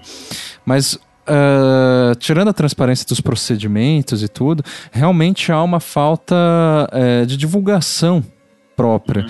da, da, das, das, produções científicas, ou uma dificuldade assim de, de tornar as coisas mais, é, enfim, é, propriamente divulgáveis.